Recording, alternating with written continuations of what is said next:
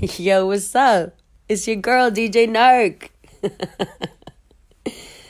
I just smoked a little bit. I'm sure I'm going to get in trouble for it in this hotel. I don't give a fuck. It's 6:30. I've been up since about 4 or something. It's an interesting thing that happens with me. If I am really, really upset about something, I can't sleep past 4. Around 4 a.m., my body is awake. I think it's because it thinks that whatever is bothering me can be solved with a little extra time and work, which is not wrong. But some things, being the Gemini that I am, cannot be fixed without first expressing them. And I would be remiss, excuse me, if I played the part of some kind of like superhero who doesn't have feelings and everything is just taken in stride and nothing bothers me.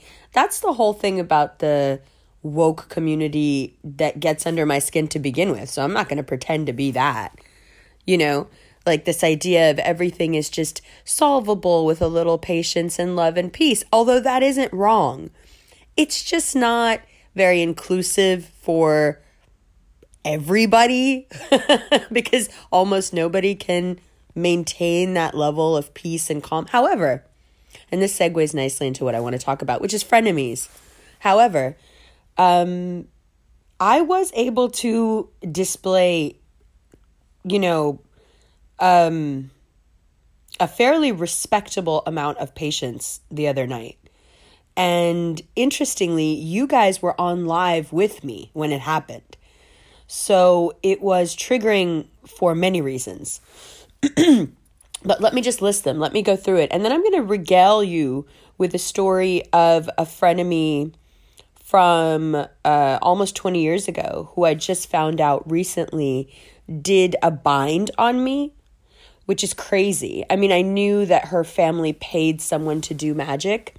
She has a cousin who paid someone, this same woman, this Brazilian uh, voodoo priestess, Candomblé voodoo priestess.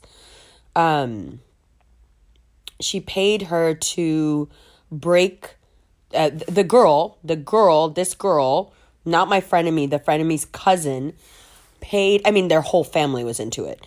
Their um, the cousin paid this priestess to break her mother's will about something. Um, and the woman gave her something to put in the bottom of her shoe. And she said, Every time you step on this, you will step on your mother's back. And soon, uh, obviously, her proverbial back. Yeah. I've lost my voice. It's fucking New Year's in Miami, bro. Um, you know what I'm saying? Like what what what? Um, so she would wear it in her shoe and uh it broke her mother's resolve about about what you know about what she wanted and she acquiesced um so I'll tell you about what happened the other night. I'll set up the story for you and then I'll tell you about this girl from a long time ago and what I found out very very recently that she did to me. Um and we'll also talk about another another instance that was very uh, similar that I removed myself from a very long term friendship that I removed myself from right before I started the channel. And when you hear the progression of how my life went from the moment I cut that person out until now, it will make you run to your contact list and delete people because the difference in my life is night and day from when I was just friends, not like we were always together. No, no, no, no. Just being friends with this person. Like everyone I'm about to mention, actually, every frenemy situation I'm about to recount was a weight tied to a string that was tied to my neck. And I could not make any progress, not emotionally, not physically, right? Financially, mashallah, I've I've always been blessed because of my dad. So I wasn't like um, hurting financially, but it wasn't my money. You see what I'm saying? So, like, even financially, things have completely opened up. Well, not my dad. I mean, my mom and my dad. I think we live in this patriarchy where we associate um, the way money is kept more than the way it's made. So, if we were going to be real, real, real, my mother is the one that made the money. My dad's just good at managing it.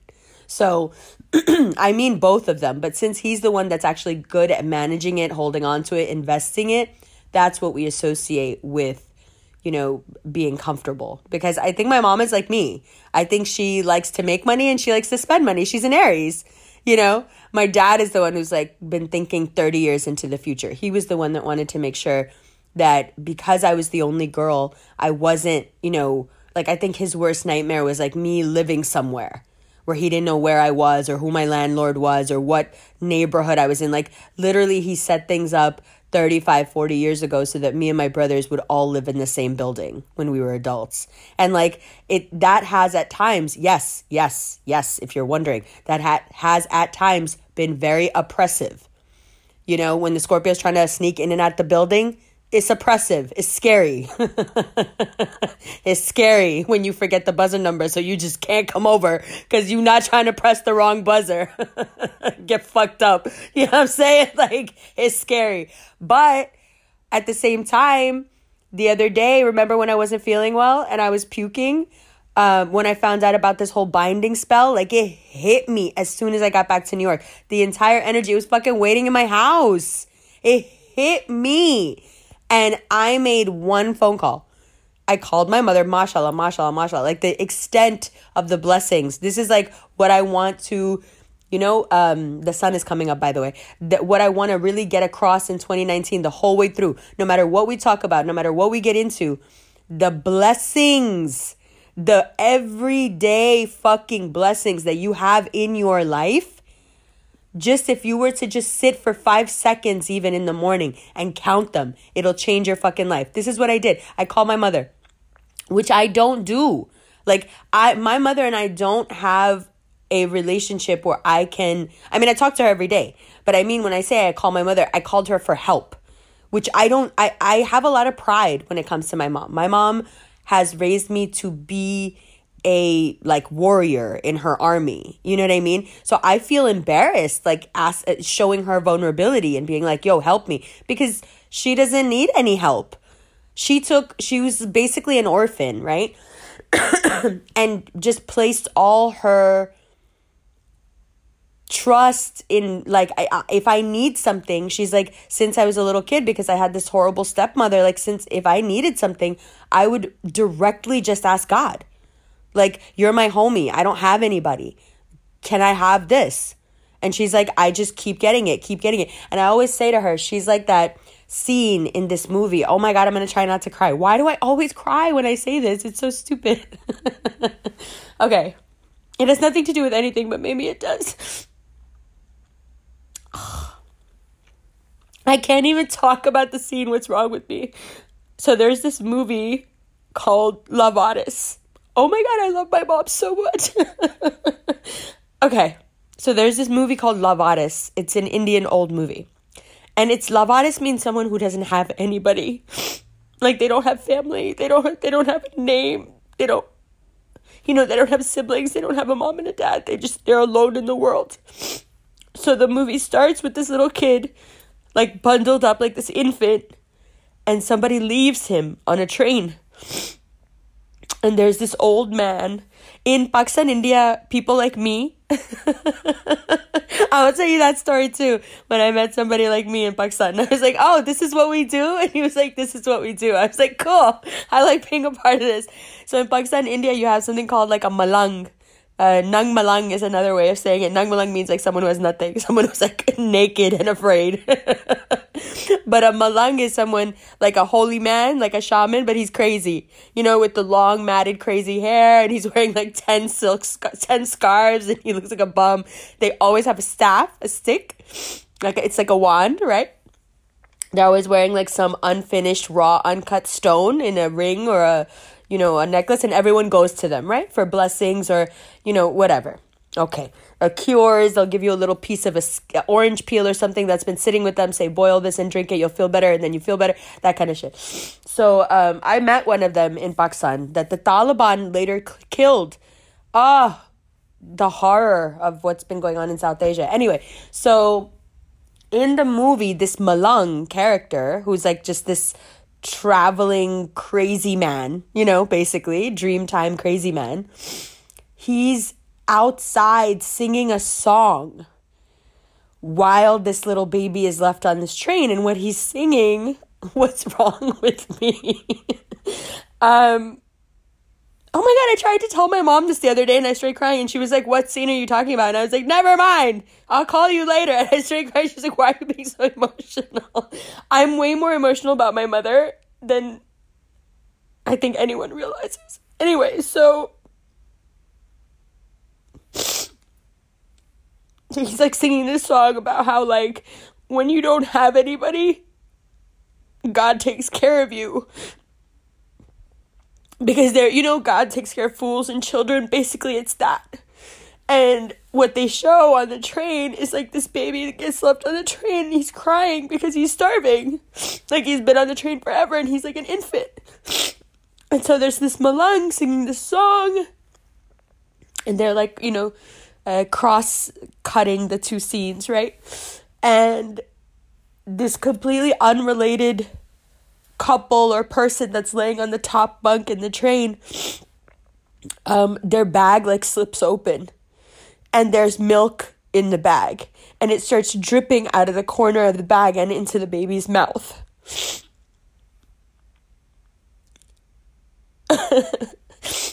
And the guy's like singing about how like when you don't have anybody god takes care of you. So that's my mom. Like she had nothing nothing nothing nothing nothing. Um my stepmother didn't want her. Her mother died in childbirth. And her father remarried. And the woman he remarried was like her not her not her. She was like a kid i guess. She was really young. Um but her family was like this daughter that you have like you have to get rid of her. You know? Like you can't you can't have her here like our daughter didn't do anything to deserve having like a fucking child already. And my grandfather was like but she's like really she's really little. She's an infant. Like what do you want me to do with her? And they were like we don't give a fuck. Like get rid of her. But our daughter is like not coming into a house where there's already a baby. Which is like you know i don't know why we do all this hitting our head five times a day against the floor because we don't even fucking deserve to be sitting on prayer mats. Like we're not fucking worthy of even being in the presence of god most of the Muslims I know personally act like such pieces of shit and don't follow any fucking thing that it says. Not one fucking thing. Imagine a, a family of Muslim people saying to a person, you got to get rid of your daughter or you can't, or she won't marry you. Like, why are any of you praying? I bet they all had their heads covered when they said it. I bet they all, you know, fast for 30 days once a year. Fucking hypocrites. And don't even get me started on that lady.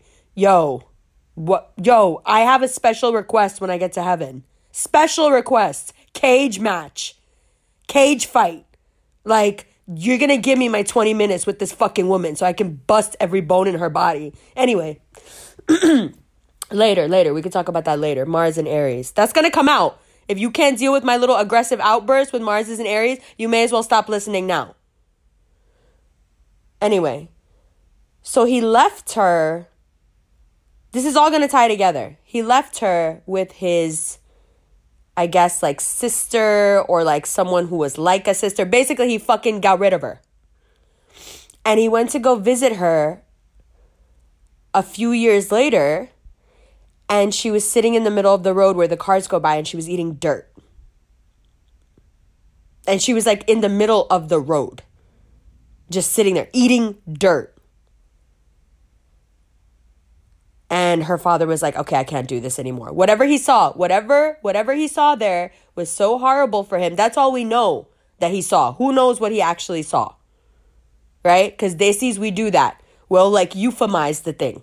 God knows what was actually fucking going on. But he brought her home and he told his new wife like look i can't leave my daughter there anymore. If you want to go fucking go. Like, get the fuck out of here. But this girl is staying here. So you can just imagine how that woman treated my mother.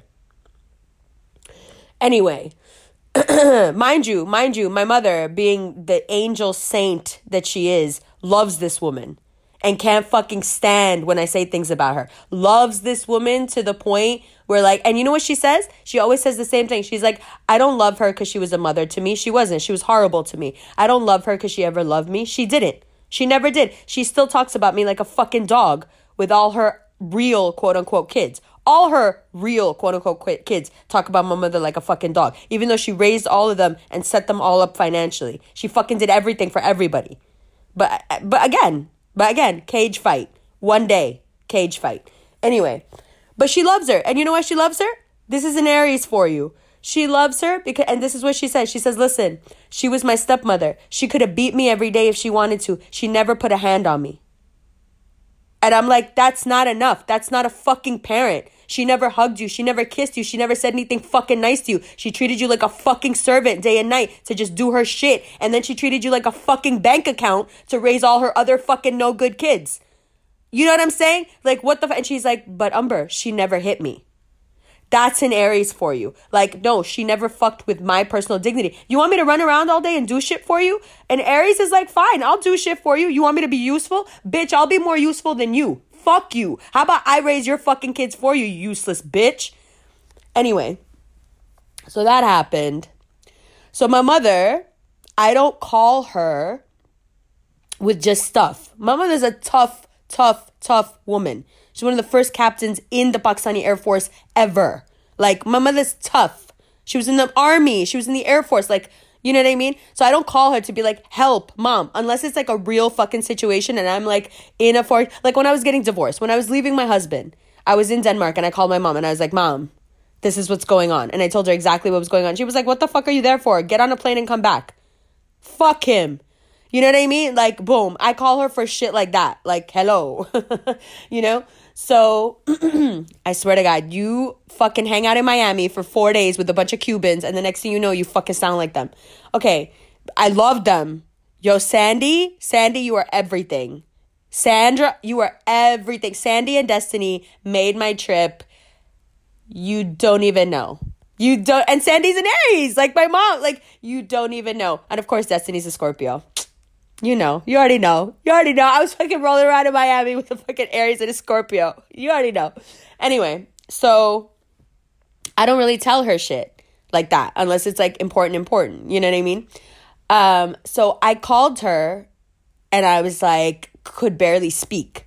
And I was like, Mom, like something grabbed me like when I walked in this house. Like something has been sitting here, like just waiting for me to get back to like grab. Like I can't explain to you how I feel right now. Like everything is wrong.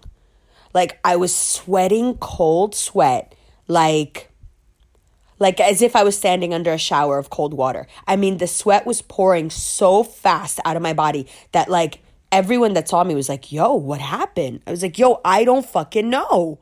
But it was like something had me, right? So I call my mom, and this is what happens.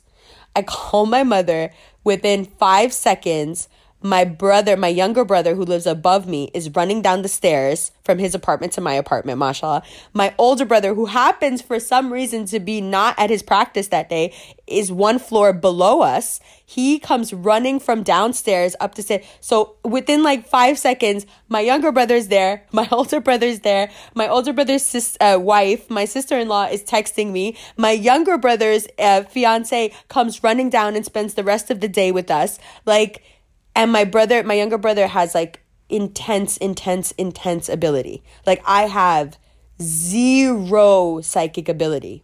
I'm an empath. I can feel shit and I can deduce based on my feeling and based on my astrological know how and education, like, ah, ah, ah, this can happen. But like, Ali's not that. you know what I'm saying? Like, people who got this shit, you could see it a mile away. Like literally what I said in that Instagram post is real. I have never in my life been around a single cat, not an alley cat, not an outside cat, no cat who didn't just immediately upon this man entering the house jump on him or sit on him or sit next to him or roll you know roam around his feet until he picks them up. Like the cats all cats want to do is fucking hang out with Ali and mind you, Ali don't like animals. he don't like animals. He doesn't like dirt. He's a fucking Capricorn, clean, clean, clean Capricorn. So for him to even like cats is crazy. like for him to even let them near him is nuts. But you could tell when he looks at them when he when he deals with them, it's like he's dealing with a person. I feel like they can tell that he can see them like for what they really are. I don't think we see cats for what they really are. It's like Leos. People miss the point with Leos. I think part of the whole like sunshine. You saw that Leo driver that we had, the gorgeous one, the gorgeous Cuban one. Like people miss it. Sorry, another another Leo. While we were talking about a Leo, my son is a Leo rising, and when I tell you that I don't think I ever really understood Leos until I figured that out about him, Lord. Oh my God. Like, I have been too insensitive with my Leo friends, I think, to be perfectly honest. I think my Leo friends, the ones that I have, must really, really, really love me because, like, I. I'm not. I'm too. Uh, I, I'm too harsh for Leos. Like I'm realizing more and more and more that the sensitivity that my son has, it's not the Gemini. It's not. It's definitely not the Capricorn moon. We know that it's this Leo rising. It makes him so sensitive. But what I was saying, I mean, he can pick up on shit. It makes him that sensitive. But what I was saying was about that driver yesterday. If you watch that particular live, what you know, the first thing that comes across, okay, he's got this like big flashy Escalade, fine, real tall, big guy, very good looking, big hair, nice suit, little tiny cat nose, you know, all the Leo traits. But if that's all you see, the big show, the big ha, the sphinx, you know, if that's all you get, Leo, fix fire, sun is up in the sky, ooh, ah, everything bright, you miss it. You miss it because there's a reason that cats are the ones that travel and walk between the two worlds, that they can see the two worlds at the same time. I think part of the whole flash and glamour, you know, it really, and it really goes with Miami the whole like appeal of that almost walking that fine line between like you know glitz and glamour and gauche right um i think that that's a tactic actually because you have to realize that cats are strategic they're much smarter than they appear and part of their uh survival instinct is not to appear too powerful i think you know it's kind of funny that the most successful predator is a house cat. Think about that. right? So I think that it's strategic. I think the glamour of it, the hair, the light, the the shining personality that Leos have, I think what it's actually doing is it's masking not some deep dark inner other, no, but a really spiritual sensitive being who's connected and her and their instincts. They know things before they happen but they're also watching two worlds happen at once. If you watch a leo it's like one part of the leo is like watching what's going on and the other part of the leo is like emotionally analyzing what's going on. It's it's like leos are like cats in that way that they can see both realms at once to the point where they're like superimposed on top of each other. So i think what happens with me and leos is that I will say something or do something that when they look at both the worlds combined and they put them on top of each other, what I'm doing to them, like in their mind through their like calculations, what I'm doing is out of whack. It's too much. You know what I mean? Because they're because the way they're thinking is if you were sensitive enough to see how sensitive I am, you wouldn't say it to me like that. It's the delivery where I get tripped up with Leos. And I think that's why I've taken such great care in going back and like really working with how I talk to them. You know, because I had a couple of experiences with Leos that I really, really love where I feel like I just must not have said things the right way you know and it and it and, and i do it to my son i'll say like the most normal hilarious joke and this kid will within half a millisecond turn because he just doesn't think what you said is funny and he's like he's for real offended like he's legit offended I think my alarm just went off and like cut off the recording. Okay, all these interruptions. Fine. All of this is to get to the point. The point being frenemies. Now, why bring it around to Leos first? Well, because at least in my life, they've done me the service that if they didn't feel that they could be friends with me for, for whatever reason, whatever reason, they've just they just move on. As opposed to the people who have in their mind decided for one reason or another that you are not their friend. And yet they continue to not just hang out with you, but let themselves be in your confidence. Do you see what I mean? Like they let you trust them. They let you tell them things. They let you involve them in your life. They let you take them places. They let you engage with your life, your friends, your business, your whatever, knowing that they don't like you. In all honesty, they probably hate you. They probably want to be you. And they're really just looking for any moment, wherever they can find it, to knock you off your knock you off the pedestal that they feel that you've put yourself on. That's one of the things the interesting dynamics with frenemies. If you have a frenemy, you can take for granted that that person has already assumed and then gone ahead and realized all on their own that you are better than them. You, for whatever reason, whether they think you're prettier, smarter, uh, have more money, are more successful, whatever it is, for, for a lot of people it's class. That like you you may find yourself being disliked by certain people. You don't you find out years and years later like that person never really liked you. They were just pretending to be your friend. And at the core of the core of the core you're never able to figure out what was it about me that made this person act this way? Why didn't this person like me? Why did they go out of their way to do whatever the fuck they did to me? Why would they do that? And a lot of times, I think we're surprised, and I see it all the time. A lot of times, when we get down to the truth of the truth of the truth, they just didn't like how graceful you were. They didn't like how you carry yourself in the world. They didn't like that when you're under pressure and in terrible situations, you still show up looking good or you still show up feeling good. There's a lot of things that breed envy.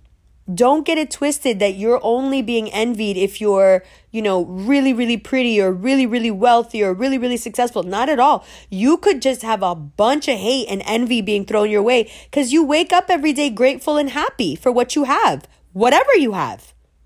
You know what I mean? Like, it's like the way married people are always assuming that people who are single are miserable. Meanwhile, the only miserable people I know are married.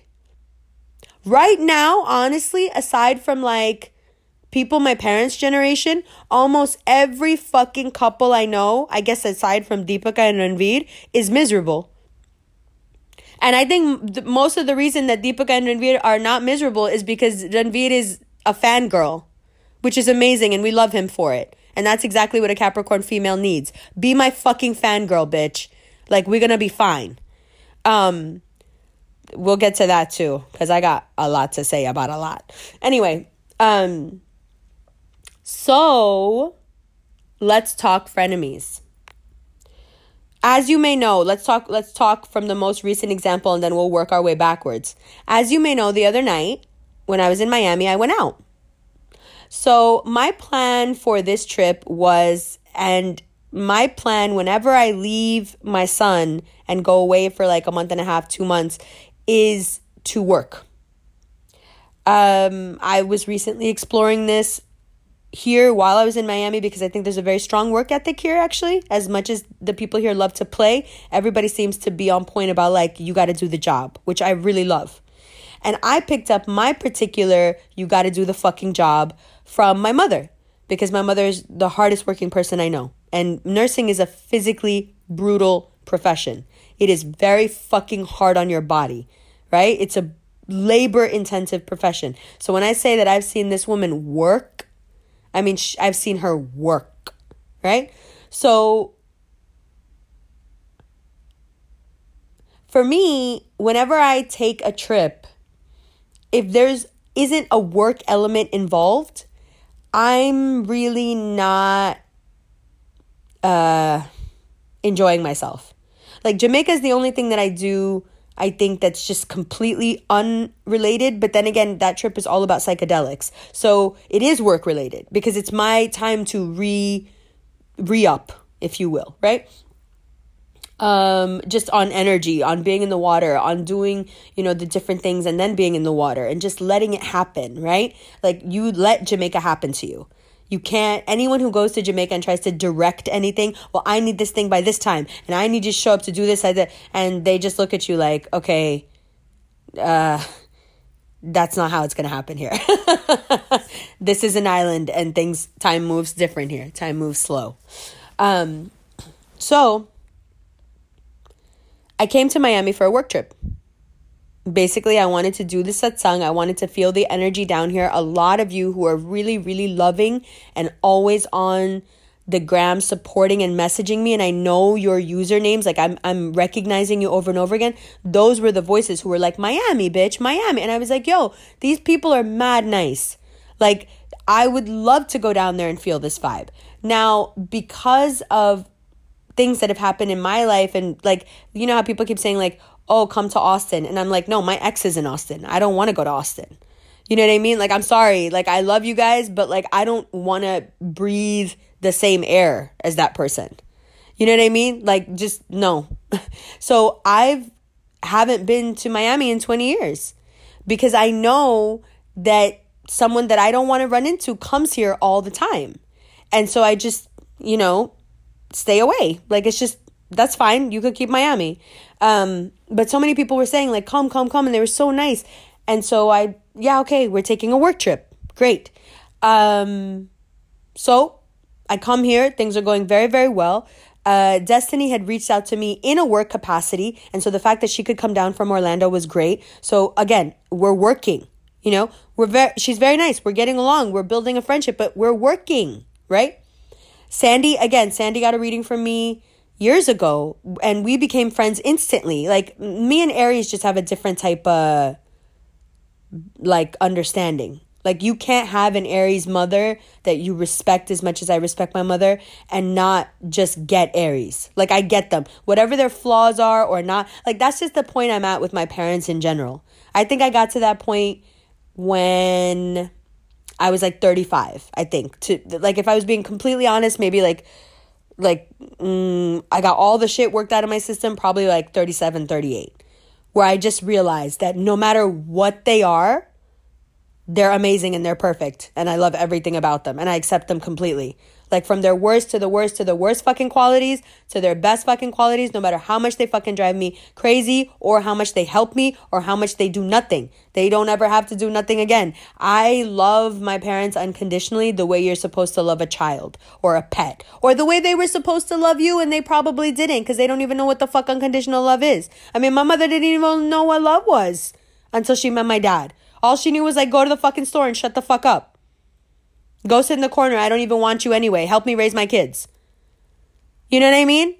Like, be my servant. That's all she fucking knew. She just knew how to be useful and work. That was her only way of quote unquote not getting hit. You see what I'm saying? So, like, when I tell you that I'm loving them unconditionally, regardless of how they love me, I mean it. You know? Um, and when you get to that point with any sign, I mean, that was never the case with me and my dad. My dad is the one who actually taught me what unconditional love is and still is teaching me to this day. Like, I'll do things and I'm like, you're not mad. And he's like, okay, it doesn't matter if I'm mad. I love you. and I'm like, oh my God, is that how that works? He's like, Jesus Christ, I've been doing this all my life with you. What do you mean? Women are so stubborn. Um, but you can't get to that point with any sign where you know someone from that sign that you truly love unconditionally. Because this is what I realized about my mom.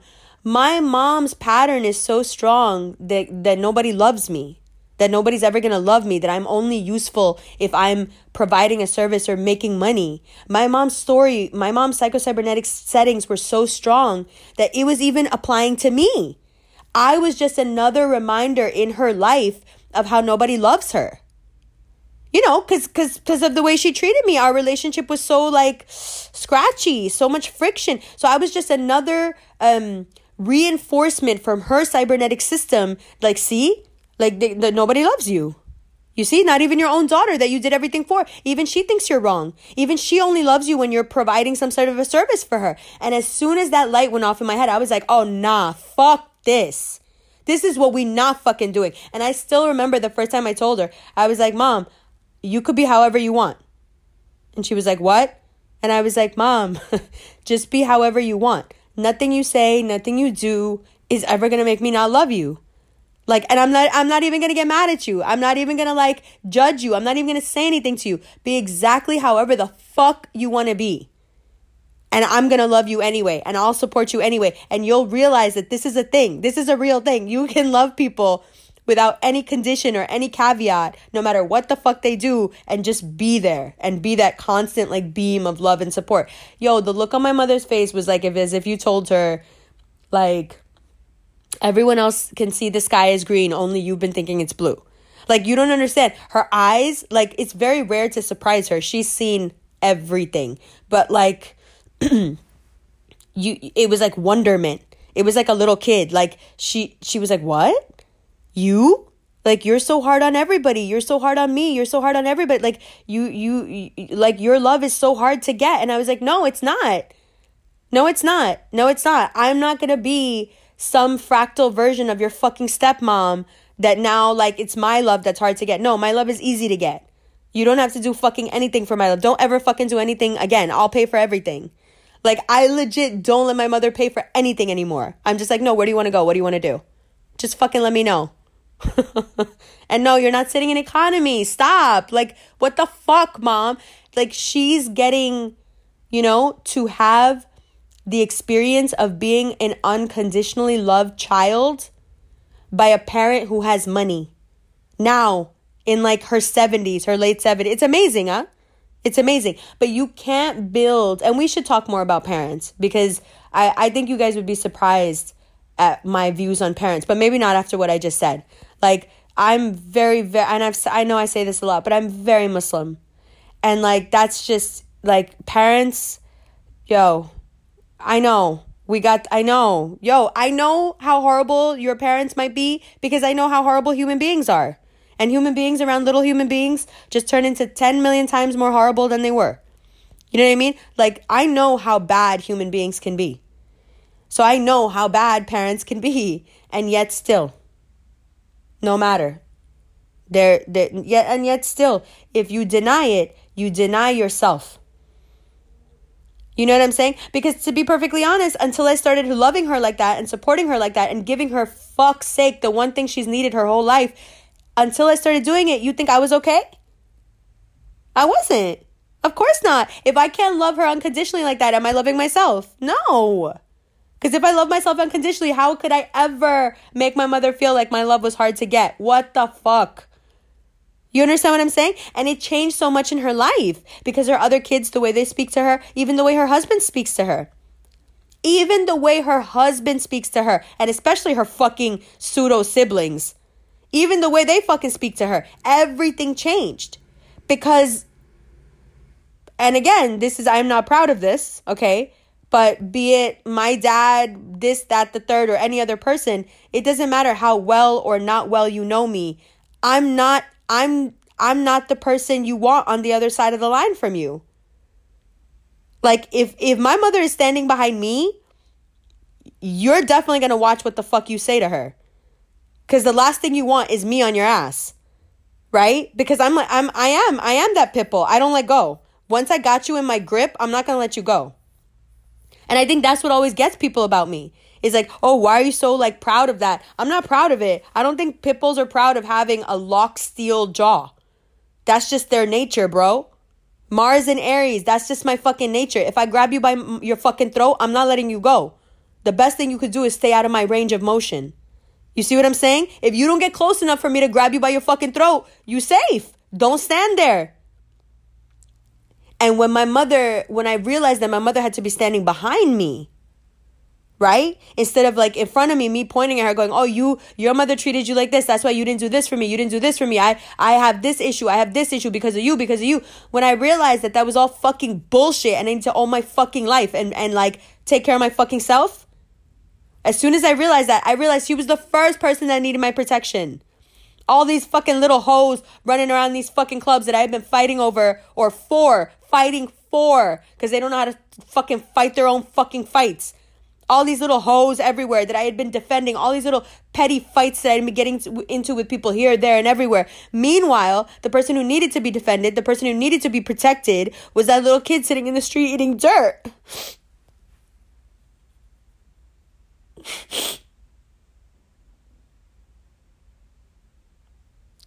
So, when I realized that, like everything in her life changed. You know what I mean? Because everyone like it's silent, but it's really fucking loud. Like if if you're on my team, that's it's very quiet, but it's very fucking loud because what's standing between the world and you is me. and I'm not I'm not a little thing. so, huh, when you get to know any sign to that level, right, where you can read their settings and you can see where you find yourself in their settings and you can fucking change their settings externally, that's when you know you really love somebody, where they're not even trying to do the work, but still the construct changes because of how much you love them. You see what I'm saying? When you get to know someone on that level, the sign that they are, then you know it like you know yourself. Because when you love someone unconditionally, they become you. You become them. That's why this whole like self-love, you got to love yourself, you got to love yourself because you you I could not love my mother unconditionally and give her the support and protection she needed until I realized that like I was the shit. You see what I'm saying? Until I realized that I was the shit anything that I thought I wasn't the shit about was her fault. Consciously or unconsciously. It was either her fault, his fault, that fault, their fault, eh, their they did this, he did this, that no no no no. When I realized that there were no flaws there. All these things that I'm seeing, they're fallacies. And it is nobody's fucking fault. I'm the shit. I'm dope. Yeah, I fall down, I get back up. Whatever the fuck. Everybody falls down and gets back up. Whatever the fuck. Who cares? Who cares? I'm not getting stuck there. oh, I fell for this reason or that reason. Okay. Well, next time I'll tie my shoes. Maybe I'll stretch next time. Whatever the fuck. It can be fixed. Get up. Move on. You know what I mean? But when I realized that none of this shit is like, it's not that fucking deep and that I'm the shit. When I realized that that was that's unconditional love. When you look at yourself and you say, "Okay, bitch, you you fell down. So what? Get back up. I love you. Come on. Let's do this shit." And and you know what? Wear the Gucci. So what? You fell down. Fucking wear the Gucci. Get back up, bitch. Let's go. You know, you see what I'm saying? When you get to that point where you really start pouring that unconditional love into yourself, and no matter how many times you fuck up, you just look at yourself and you go, you know what? I got you. That's it. Get back up. Let's go. Then you can love other people unconditionally. And when you love them unconditionally, you become them. They become you. That's what I mean. That if you're standing behind me, trust me, you're safe because you know how much I love me.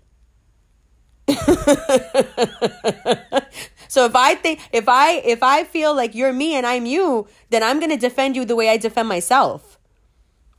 You see what I'm saying? So you're good. Right? When you get to know a sign on that level, then when you meet another person from that sign who has an open heart and a clear heart, you're just like boom, we're there. Like the first time I met Sandy, I was like, uh huh, yeah, cool. We're good. Like, I got you. You got me, I got you. Boom. We're good. So we're hanging out, but we're working the whole time basically. We're taking meetings, we're going to the venue, we're doing this, we're doing that, we're coming up with new ideas. We, you know, uh, Sandy's been in jewelry forever. And so that was a perfect fit. I was like, yo, like these rings, this pendant, you know, even the little evil eye glass thing that I'm wearing right now that I got here in Miami, like I would like to do iterations of these things and and and like, you know, make them available to the revolution. And Sandy's like, "I've been in fucking jewelry for like 30 years. What are you talking about?" Excuse me. Okay. You know? oh my god, you don't think I want to be doing business out of Miami? The Godfather is my favorite movie. Actually, The Godfather 2. No, Godfather 2 Godfather, Dead Man, they're all up there. True Romance. Ah, I'll make a list. Okay. So, I'm here working, is basically what the fuck I've been trying to say for an hour. I'm here working, and I have a friend from New York that I've known for a, a while, a long time, who's like, by the way, I'm going to be in Miami. I'm like, okay, great. She comes, she comes with a friend. Okay, great. I had plans to go to a party at 10 a.m. So the party started New Year's Eve at 6 p.m. and then it would go all night and all the next day and then I guess the next night even at this place called Space. And everyone from Miami right now is like, "Oh my god, Space? You were going to Space?" Yeah, cuz it's about the music, bro. I don't care about the I never go anywhere for the crowd. Because I don't like that's just never how I move. Like I never go places to hang out with people. Anytime you see me out, I'm in a corner or right up against the wall or in the VIP in the corner. I'm not even trying to be in the VIP to be in the VIP. I'm literally looking for an empty corner or a little bit of space where I can dance. That's it. That's all I want to do. I don't want to talk. I never want to talk. If we're in a club or a lounge or a bar and you're talking to me, just know I hate you. Just know that all I want you to do is go away and leave me alone. I'm only there to dance. If you can dance really well and you don't want to talk and all you want to do is dance, come hang out. Come hang out. Come hang out all night. We're going to have the best fucking time ever. But the minute you decide that this is now a conversation and you want to get to know me, talk to me, tell me a story, you're done. We're done. Please go away because I don't get my social interaction like that. I don't I don't I don't like to socially interact with people who are drinking, to be perfectly honest. It's boring. People who are drinking all they do is put every insecurity and every like ugly thing they think about themselves right out there on a platter for everyone to see. And honestly, it's cringy. It makes me feel my Virgo moon is like it's like watching somebody throw up. But what they're throwing up is like what they're the most ashamed of. And it's humiliating for them. And it's humiliating for me to have to witness it. Okay? It's humiliating for me that you're putting me in the position to witness your fucking humiliation. I feel like like a Japanese person who wants to turn around because you just dropped your food. Let me just turn around until you pick your shit up and go away, please. Because you just embarrassing yourself and now I gotta watch you do it and I'm fucking embarrassed. That's what people do when they're drinking. So whenever people see me out, they're like, oh my God, you're so antisocial. I don't even know why you come out. I'm here for the music. I'm here to move my body to this music with this dope ass sound system. You're an asshole because you're here for all the wrong reasons. First of all, if you got on a $40,000 watch in a club, stay the fuck away from me. You're a fucking asshole. You're at a meat market. Which, considering how old you are and how old the girls here are, you're a sicko. You're a fucking asshole. So, first of all, there's that, right? So, Remember I told you with the finance guys, where's my hug? These are the, this is the type of guy who's gonna come up to me when I'm standing in the corner and there's some always, always when some dope fucking song is playing, some hype fucking dope fucking song is playing, this motherfucker's gonna be like, hey, what's up? Where's my hug? Basically, or hey, what's up? It's been a long time since I've seen. Hey, what's up? What are you up to? Oh my fucking god! You know what I'm up to? I'm up to moving my ass to this bass that you just fucking interrupted. Ah, ah, yes, stop shaking your hand. I see your watch. That's a down payment on a house in Queens that you could have bought, renovated, and rented out to two families. And you know what? You could have done it at cheap.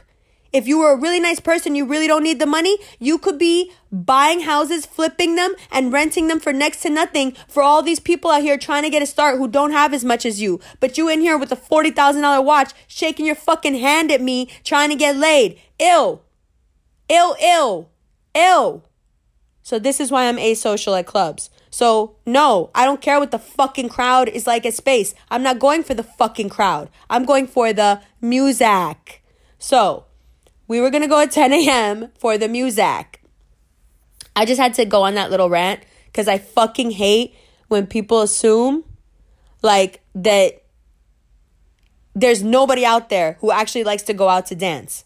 Everyone fucking assumes that dancing and club culture is just for like 12 year olds who wanna fuck.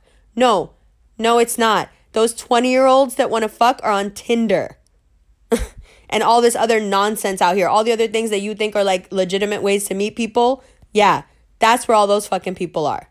So, anyway, so we had, me and Sandy had plans to go to space at 10 a.m. So I'm like in bed dumb early, asleep, lights off, dumb early, asleep, right? I think it was like nine or something. I was asleep. You know, there's this button. I like this button actually. I I I I, I like the concept in hotels of like that one button button you press and everything goes off, all off. I felt like Johnny Mnemonic. It's like all off. and I went to bed. My phone dings. I'm like, ugh, why didn't I turn this fucking thing off? Oh, I'm in Miami. We're driving up. Uh, I'm I'm in somewhere, some town near here. We're driving up, and I'm like, um, wow, because it's New Year's Eve. Like I thought you were gonna be in Miami for New Year's Eve, not just like literally getting into town on New Year's Eve. So like I figured since I didn't hear from you, you know what I mean? Like I've been here for days. You obviously been around somewhere. I don't know where you've been, but I haven't heard from you. So uh, okay, like now you know, like I'm sleep. Like I got plans. Like we didn't even make plans for New Year's Eve. That's why I, I had other plans. We didn't make any plans. She just like hit me up out of nowhere and was like, "Oh, I'm here. We're coming to your hotel." I'm like, "Okay." Uh, so I get up. I had just fallen asleep too. I had just fallen asleep. You know how you wake up with like that dry taste in your mouth and a headache because you were falling into a deep sleep and somebody woke you up? That's how I woke up. I was just like, all right, no problem. Yo, no problem. Friends are friends. No problem. Good. Let's do this. Take a shower real quick, get dressed. By the time they get here, I'm dressed. Boom, boom, boom. Let's go. We go downstairs. We're drinking some wine before we head out to this thing. I already knew from jump that I shouldn't have like had the wine. I already knew, but like she kept insisting. Like it was her and a friend. The friend was very nice. She get the friend is a Leo, by the way. Kept insisting, though, have a drink, have a drink, have a drink, have a little bit to drink. Not like literally like two sips. Smoking a joint, hanging out, it's all good. The girl says, I need something stronger than this. I'm falling asleep because of this wine. And I'm just, I'm always kind of amazed at how people behave. Like, I would just like to point that out. And, like, again, maybe this does make my love very hard to get, or maybe this does make me way too critical of people. But I just be bugging out the way people talk and the way people behave. If you're at my hotel and you're my guest, is that the way to say that? Like, I just can't even imagine. You know what it is? I always imagine those things coming out of my mouth and then I'm embarrassed. Because if I ever said something like that to somebody whose place I was at, I don't think I could ever see that person again. Like, even that one thing, if I was like, say, I came to your house, say, I came to your house, you, whoever you are, say, I came to your house and came and sat down and was like, oh my God, I can't just like drink this water. I need like soda or something. Wouldn't you be, no matter who you are, no matter how much you love me, no matter how much you respect me, wouldn't you be like, can you get some fucking manners? Like, do you, you know what I mean? Like, is that the way to say that? Of course, there's nothing wrong with the sentiment. I would like something else to drink. There's nothing wrong with that. However, there's a big difference between saying that and saying, um, you know, I like the water. I'm grateful for the water. I mean, I wouldn't even do that. I wouldn't even go that far. I would say nothing. I'm so polite and such a dodge boot that I would say nothing. I would just wait until I left and go have a coffee or whatever I needed to fucking do. But what I'm not going to do is sit in your house in your space and pose on you. And on top of that, be complaining and whining and acting like a little bitch about it. But okay. Um, again, my hands are tied because when you walk into our house or our space, you're God. The guest is God. You understand? You, t- you treat your guests like God. So, literally, we are brought up like this. We see it in front of us day and night with our family, with our friends, with our culture, with our religion, with our holidays, everything, everything, everything. It is ingrained into our fucking DNA. I cannot disrespect you if I've invited you into my house. I cannot disrespect you if you if I am your host. Hospitality is next to godliness for us. You know what I'm saying? Like hospitality in the Muslim world, in the South Asian world is an art in the Middle East. Oh my God. They, I mean, listen, the Turkish blow everybody out of the water. You go to a Turk's house, you'll feel like a king. You'll feel, you will not want to leave. My friend Pelin in Turkey, yo, I never want to leave because it's just like being in paradise. They're so hospitable, my God. So, No matter how your guest, now it's your fault.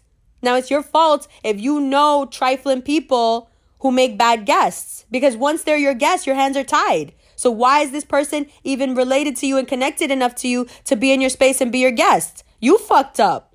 You it's your fuck up. You know what I'm saying? So I can't drink this. One. I'm falling asleep. I need something more than this. Me being the host, again, I feel compelled to say uh, something, something, anything, right? Anything to cut the silence of the Leo looking down and being just really embarrassed at what's happening. Oh God, you know, say something, Umber. I'm like, uh, well, I just realized, hey, funny story. I just realized that there is this fridge full of all kinds of like just ratchet as fuck liquor in the room. And I was really surprised because obviously I stay in a lot of hotel rooms. There's always like a certain amount of mini bar action, but the Miami mini bar action is not mini bar action. These are like bottles. so when I opened the fridge to put my fucking fruit salad in there and I was confronted with bottles of like everything, Ciroc, Henny, this, that, I was like, Jesus Christ. like, so I had just seen that. So when she said, I need something stronger than that, I was like, um, well, funny story. There is a fucking fridge full of like top shelf liquor in the room upstairs. So if you feel like doing a shot or something, of course I understand. It's New Year's Eve, you know. Of course I'm overlooking the fact that you have no manners whatsoever. But but like who cares? You're my friend. It's cool, man. It's cool. Maybe you're in a mood, maybe you got something going on. And most of the time, honestly, I keep that shit to myself just because I realize that people like aren't raised right. You know what I mean? Like if you if you're raised by wolves, I can't expect you to be like, this wine is delightful and a very good year. And I knew when I opened it that it was kind of a sleepy wine. I could tell by the oaky finish of the smell. But now that we're here and we've made this mistake of drinking this after dinner wine as a pre party, okay, would you mind if I have some of the Hennessy in your fridge? Or would you mind if we go to the bar and have a shot? I don't I don't I can't expect that from you. So that's fine. No problem. I'm not even judging you for it. All I'm saying is there's liquor in the room, bitch. You want to take a shot before we go? That's fine. That's cool. Let's go do that. Yo, do you know what she said to me? She goes, "Listen, Amber. We're going to this party cuz there's a guy there that I want to fuck or that I'm like t- t- fucking or talking to or whatever, whatever. So we have plans. So if you want to go to the room and do whatever you need to do, you could do that. You could do whatever you need to do. But we're rolling out. We're going to this party, okay? I looked over at the Leo. She's got her head down and she's shaking her head bad. And I'm like, it took me a second. It took me like a whole second which is a lot to an, to to a Mars, Venus, Aries. A second is a lifetime when someone has just disrespected you like that. I took a whole second to take that in before I was like, "Yo, what did you just say to me?" I said what I said, and I was still nice about it. I wasn't even mean. I was like, "Yo, I just said what I said because you said you wanted to take a shot. There's liquor in the room. That's all I just said." But listen, if you feeling like that, uh, I, I, I don't have to go anywhere. I'm just gonna go back upstairs, take a shower, take this makeup off, and go to sleep. You the one who rolled up to my, you know what I'm saying? Like I'm mad confused, and I look over at the Leo, and the Leo's like, "Yeah, I don't even know why you talking to her like that. Like she just offered you what you wanted. Like why you being like this? Like I don't even know what you're saying right now." And this girl looked at me, one of her lashes falling off. I mean, come on, like just a just a mess and was like, Well, I'm just saying, you don't have to come with us. And I turned around and I was like, You trying to fuck this dude? I thought you had a boyfriend. Like, aren't you the one who keeps talking every two seconds about being hypnotized by dick and you sitting on a pole and you you can't get anything done in your life because all you want to do is fuck this dude all day long and you're completely obsessed with him? Ah ah ah ah ah. But now we're going, you're going, I guess, to some party with some guy. Okay, so there's all types of like left shit going on right now. So I was already feeling like, you know what? Leave me out of this whole shit. And I said before we left, don't take me to somebody's house. I don't want to go to somebody's house. Like I'm yo, I don't care who it is. I am not going to a house party. I don't want to go to a house party. I don't. Yo, if you don't know where you're going and whose house it is, this is again. Again, maybe if you raised out here in Florida, that shit is mad normal to you. Maybe if you raised in Georgia somewhere, that shit is mad normal to you. In New York, you walking into somebody's house that you don't know, that could be a, a, a multi-billionaire who lives in a fucking penthouse downtown. It doesn't matter. Shit is mad dangerous. Cause you don't know who these fucking people are. You don't know who's there. You don't know what the fuck type of shit these people are into. And then you in their personal fucking soundproof space. Nah, bro. Nah. Listen, I don't care about fun that much. I can have fun in a room by myself with a fucking Bluetooth speaker and my fucking playlist. You know what I mean? I'm not chasing fun with my life. I'm not playing with my fucking life to have a good time somewhere. Get the fuck out of here. No, fuck that. So I was already like mad sus about the whole fucking thing. This whole thing was starting to look suspicious to me. Like, what's going on? Oh, I didn't mean to say it like that. I was like, what? And she was like, Of course I want you to come with us. I didn't mean to say it like that. And I was like, Okay, are you sure? Because you just said for no reason at all, well, you don't have to come with us. And like, I'm not really in the business of going places with people who say shit like that to me. She was like, No, no, no, I'm so sorry. We're such good friends. I love you so much. I love you so much. I love you so much. And she starts telling this girl, Did you know, like, she rented this place in Jamaica and I went and stayed there with her for like 11 days. And like, yo, like, when I tell you that I am a good friend, I am a good friend. I'm a good friend. I'm not one of those friends who's like, Hey, um, on this bill it says that actually you owe me two more dollars for coffee. And listen i'm i'm not saying that if you're like that that you're a bad friend. If you don't have the luxury to be able to pay for things for your friends or whatever you don't have the luxury. But if you do and you don't you're kind of an asshole. But okay no problem. I was to go to jamaica for 11 days anyway. She came. I wasn't to make her pay for it. i was going anyway. But she stayed there for nothing right? Like, and several things like this have happened. I am a very good friend. So to compensate for whatever the fuck she just said to me and went left, she starts telling this story about Jamaica. And I'm like very uncomfortable with it. Just like I'm very uncomfortable mentioning it now. But it has to be said so you have some context of what's going on.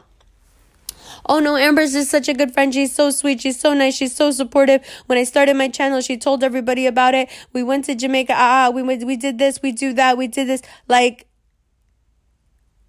okay, so now the Leo's kind of looking at her like, okay, well, if she's so great, why are you being like this? But okay, no problem.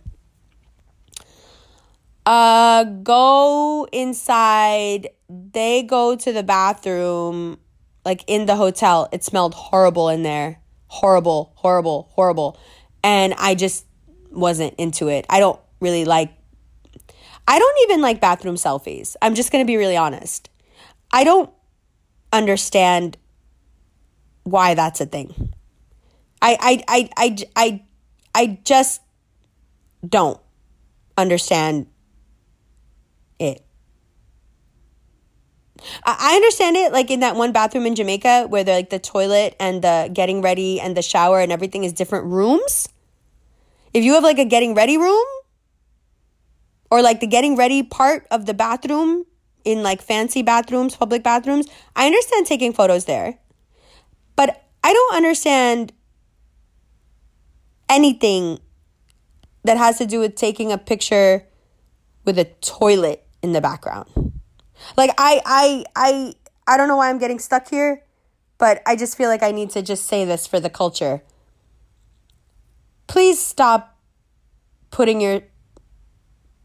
yourself in images with toilets in any capacity, just take my word for it that it's weird and disgusting. Even if it's just the outside of the bathroom door stall. Please stop taking photos with toilets. Please. Please. Unless you're that one real grimy swamp thing bitch, you know.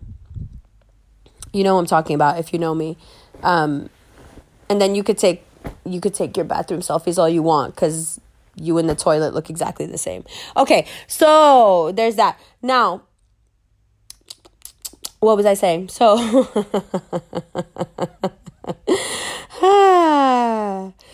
yo, there. My level of petty is beyond petty because you know Gemini's are vicious. Whenever Gemini's like, I'm being petty. No, no, no, no. We're being vicious. We're not being petty at all. We're being way past petty, which is why even Scorpios will raise their eyebrows and look at us because they're like, okay, I'm mean, but what you doing right now? And we look at them like, yeah, exactly. Take your fucking skin off. Go ahead and be mean. You you wanna you wanna you wanna inject some venom? That's cool. Go ahead, venom. Ha ha ha ha ha. That's funny. What's gonna happen when I rip your fucking spine out? Does the stinger and the venom come with? Just wondering. Um, so that's all it is. Geminis are just the people who do what the other guy won't do. That's what everyone needs to understand about us. That's why we're so comfortable being so hated. We're just going to do what the other guy doesn't have the guts to do. Which is why it's it's a it's a fucking nightmare mistake. It's a nightmarish mistake to push us. But we could be pushed almost to the point. You can push a Gemini so far because we're playful and having fun the whole time. We're not trying to keep your drama on us. We're not trying to stay down. So you can't really see how much of an effect you're having on us. You can't see how close you're getting to the line because we still living life and doing everything else we need to do. We're not worried about you that much. But as soon as your fucking toe slips over that line and we start taking your skin off, then everybody's crying. What, what, what would be better? What would be better? Being a Capricorn and just walking up and down that line going, you see that line? You see that line? Don't you fucking cross that line. Yeah, we're friends. Ha ha ha. Yeah, good for you. Oh, you need something? Here you go. Here you go. But don't fucking cross that line. We don't have time for all that. We don't have time like a Taurus to just walk that line back and forth with our horns out, going, I, I dare you. I dare you. I dare you. I dare you. I don't have time. I don't have. Actually, there is a part of me that's like that. But I don't have time for that. You know what I mean? I don't have time like a Leo to be fucking prancing and dancing around and twirling on the line going, I dare you. Look at these claws. Look at these teeth. I dare you. I don't, I don't have time to do that either. I'm just over here dancing somewhere, doing whatever the fuck. You know where the fucking line is. I don't need to be over there fucking standing there. However, this is the difference. The Taurus is gonna reinforce the line, the line, the line, the line, the line. Then you're gonna you're gonna cross the line and they're gonna pick you up with their horns and they're gonna throw you because they're gentle animals. They're not trying to kill you. You ever see a bull in a bullfight? How much you gotta push a bull before they get mad enough to fucking kill you? Yo, you literally gotta stick them with fucking swords until they're almost dead to get their temper to flare.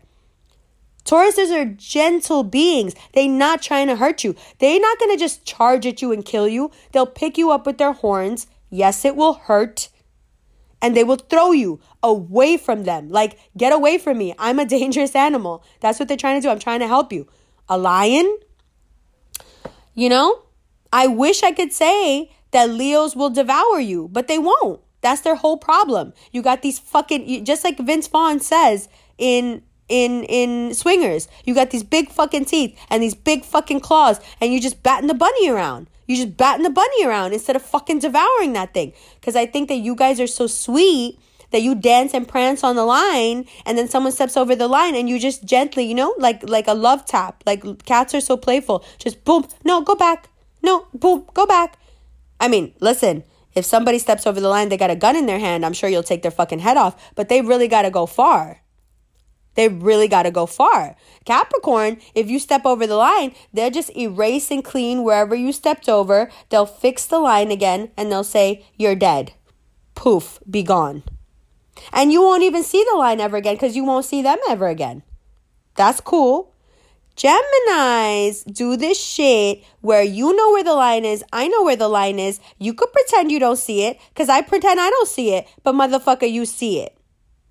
I'm gonna go over here and do whatever the fuck I need to do and pay no fucking attention to you and live my life. Okay?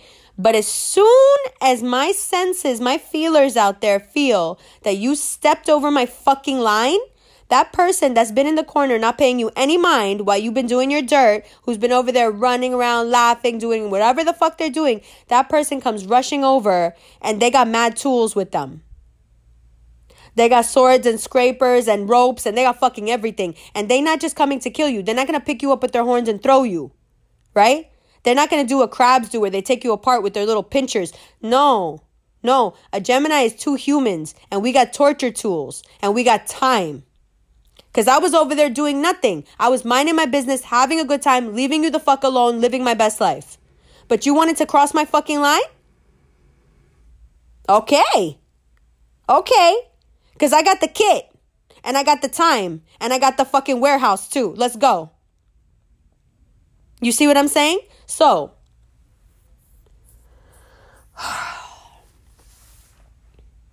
I'm watching it happen. I'm watching it happen. Disgusting bathroom, bad smell. I'm like, okay, I can't stay in here. So I leave. I'm standing in the lobby waiting for them. They don't come out for mad long which is really weird because that bathroom smelled like death. it was really horrible in there. So I'm just like, okay, th- you know what? All these little high school things, they starting to get on my nerves. Something's obviously up with this girl. She doesn't want me to go to this thing. So I don't even know why I'm still here. And I'm starting to question my whole friendship with her at this point because the vibe is so off right? So while we were sitting there, I had asked her, I was like, yo, you keep talking about being like dickmatized or whatever the fuck you hypnotized by the dick or whatever. What are you doing out here again with this dude? Like, I don't understand what's going on. And she just wouldn't give me any sort of a straight answer. And when I finally did get a straight answer out of her, it was kind of just like, I'm in Miami to be a hoe. And all the shit I be talking in New York about how much I love my boyfriend, how much I love this person or that person. Like, basically, I'm full of shit and I just want to be out here and be a hoe because this person is someone who has connects and they might connect me. And all of a sudden I saw the like the reality of what she was. And this was someone who was just climbing a ladder. And I was like, oh my God, like, whoa. And that's always a realization with Virgos that's very hard to understand. Like, once you realize how materialistically shallow they can be, you're like, Jesus, this is empty as fuck. Like, you are not interesting at all as a person. Like if this is your baseline interest, you you you you don't have enough to matter for me. You know what I mean? Like there's not enough depth here. So uh they come out of the bathroom I mean, I don't know how they were in there for more than 30 seconds. It's it literally smelled like someone had died and then died again, you know? Um and so they come out and the first thing she says to me the eyelashes are still falling off. I'm just. and she's like, I'm so glad you've decided to come with us.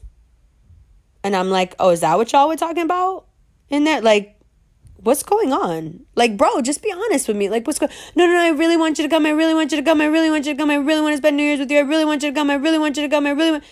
like, okay, cool. We get there, it's a house. I'm like, yo, no, no, no, but it's Wyclef Jean's house, so it's okay. Um, no, not really. Who the fuck is that? Who cares? Okay, fine. We're going in here. Okay, all right, let's go. We go in there, we're hanging out. This guy that she's apparently talking to, not talking to, I don't know what the fuck is going on is there, fine, whatever. Now, here's where things get interesting. If you put me in the same room with a guy, regardless of who that man is, me and guys get along. Because the one thing guys can sense about me from jump is I don't want to fuck you. I am not in any way interested in you. And as soon as guys feel that, they stop pretending and trying. Does that mean they still not trying to mac on you? Of course they're still trying to mac on you. They're actually more intrigued because you really not checking for them. But they have a different approach. They drop the whole like Don Juan Romeo shit. And they start talking to you like a real person because they could tell that you not with the shit. But what happens when you talk to someone like a real person is that they realize that you are a real person. You funny, you interesting, you you you charming, whatever the fuck you are. It's not that little mating dance anymore. Like this is two people talking. Whenever you get a dude to actually talk to you, any girl in the vicinity who wants to fuck that dude is gonna pop off. Because what she sees is he's not talking to me the way he's talking to her. Why is he talking to her like that? Cause bitch, we actually having a conversation. You trying to fuck so you could like be famous. You trying to fuck for a record deal. You trying, I don't know what you trying to do, but you not trying to just talk to this dude. You want something. You transactional and fake. And I'm over here. The first thing he said to me when we walked in, this is what I did. I walked in. I was like, okay, this is what we doing? All right. So I walked through the house. I walked out the back. Wyclef Jean standing there. Hey, hi, hi. Shake your hand. Hi, how you doing? Happy New Year's, happy Independence Day, happy the soup y'all about to eat. You know, Redley's my girl. Redley's a Capricorn and she's Haitian. Like, I know Haitian culture. I grew up with Haitians. I'm like, cool. Like, yo, all props. Very nice house. Thank you very much. Went in the back, stood by the pool, by the yacht, lit a fucking blunt. Yo, it's good. This is what we doing. This is what we doing no matter where the fuck we go. So I'm chill. I'm cool. This other dude that she's trying to fuck comes over after I think the second joint that I was smoking, and he was like, "Y'all just over here weed heads. Y'all just over here pot heads." And we and me and the Leo like, "Yup." Oh, y'all not trying to like mingle or, or talk or whatever about what? We don't know anybody here. We just here because this bitch trying to use you. Let's just be honest. Let's just be honest. Like, what do you want from me? I'm not, I feel bad just saying hi to you because you getting played. You know what I'm saying? Like, I, he, hello, sir. Hello, sir. You getting clowned on New Year's Eve. How you doing, sir? I'm sorry you getting clowned in your own family's house. I had nothing to do with this. I didn't want any part of this. So let me just stand over here and smoke this blunt. You know what I'm saying? And then Wyclef gets on the fucking on the mic, starts doing like an impromptu fucking concert of every song or every rap that motherfucker's ever done because the DJ can't find the beat. Aye. So fine. Good, good. It's good. It's good. They were very nice people. Everyone was very welcoming. His sisters, everyone, everyone. They were just like, they're a nice Haitian family. You know what I mean? Like, just dope. It was dope. So we're just standing there talking, smoking. Ah, ah, ah. This guy is like, yo, um, um, I, I got weed. And I was like, oh, yeah? Roll it. why are you talking? what are you talking about it for? And he was like, yo, uh, will you roll it? And I was like, yeah, give it to me. I'll break it up. I'll roll it. That's cool. So he gives it to me, breaks it up. I'm breaking it up. Now I'm watching this girl, this girl who's supposed to be my friend. I watch her look over at me, look at her friend, roll her eyes. I don't say anything. Again, I'm like, what's going on with my friend? Why is she being like this? Another time, I literally have not moved since we get there. I just sit somewhere and that's it. I'm just sitting there or I'm standing there. That's it. That's my little corner. Just like everywhere else. Just like I fucking said. I see her walk by. She sees somebody else looking at me. She rolls her eyes at her friend. She rolls her eyes and walks away. And I'm just like, what is going on? What, yo, what happened to you tonight? Like, we friends and you not jealous and you cool up until there's something in the room that you want and then all of a sudden you go into this mode, which is that mode, yo, I'm just being real. That's not a mode you want to go into around me. You want to get into a fucking contest of how to seduce a man with a fucking empath? Are you fucking insane? Go fix your lashes, bro. Um, so anyway, guy comes over and he's like oh did you did you roll that weed? And i was like yes i did something. But i'm peeping this bitch right? I'm peeping what she's doing. So already already i'm on top of it. Already. I say to him i was like yo this is how this is. Here's your joint. And i gave it to him. It was a beautiful joint. I was like i rolled that for you and i pointed out another little one mass skinny. And i was like and this is mine. This is tax. And he started laughing. He was like why? You don't want to smoke this joint with me? I was like you know what I like to keep things as uncomplicated as possible. Why don't you smoke this joint with your girl right here? When I said your girl, he looked at me like, my what? Bitch, you playing. Stop trying to fucking clown me. And I looked at him like, you getting clown right now. But okay. So they're smoking. I'm smoking my tax blunt, my tax joint. Okay? The the for this for services rendered. I'm just doing my own little fucking thing. The Leo stay rolling blunts. She rolls another blunt. We smoking the fucking blunt. I'm cool. Up until now, the music was not to my liking. Not the little impromptu concert with the Maria Maria, not none of that. I just I'm picky when it comes to music. Whatever, deal with it. So, I was not feeling it. I was just like, mm, I'm just sitting there. As soon as the music started to bump, I get up. I'm like, oh shit, okay. I got y'all on live. We fucking bump into this music together. It's fucking New Year's Eve. You guys are like, oh my God, I'm so glad you're on live. We're having such a good time. What the fuck? Is this Wyclef Jean's house? What the fuck are you doing there? I'm like, I don't know, right? We having a good time. We get up. I'm on the live still. You know why I was on the live? Wait, wait, wait, wait, wait, wait, wait, wait, wait. This is the best part. I was on the live because she said, should we go live? Right. So we're on live, dancing. I'm like passing the camera around, showing everybody, hi, hi, hi. Everybody knows we're on live. I take the camera over to her. I'm like, we're on live. She's making kissing faces at the camera right then when I said we're on live. Right this next second afterward, she whispers in my ear. And now I only know what she whispered now.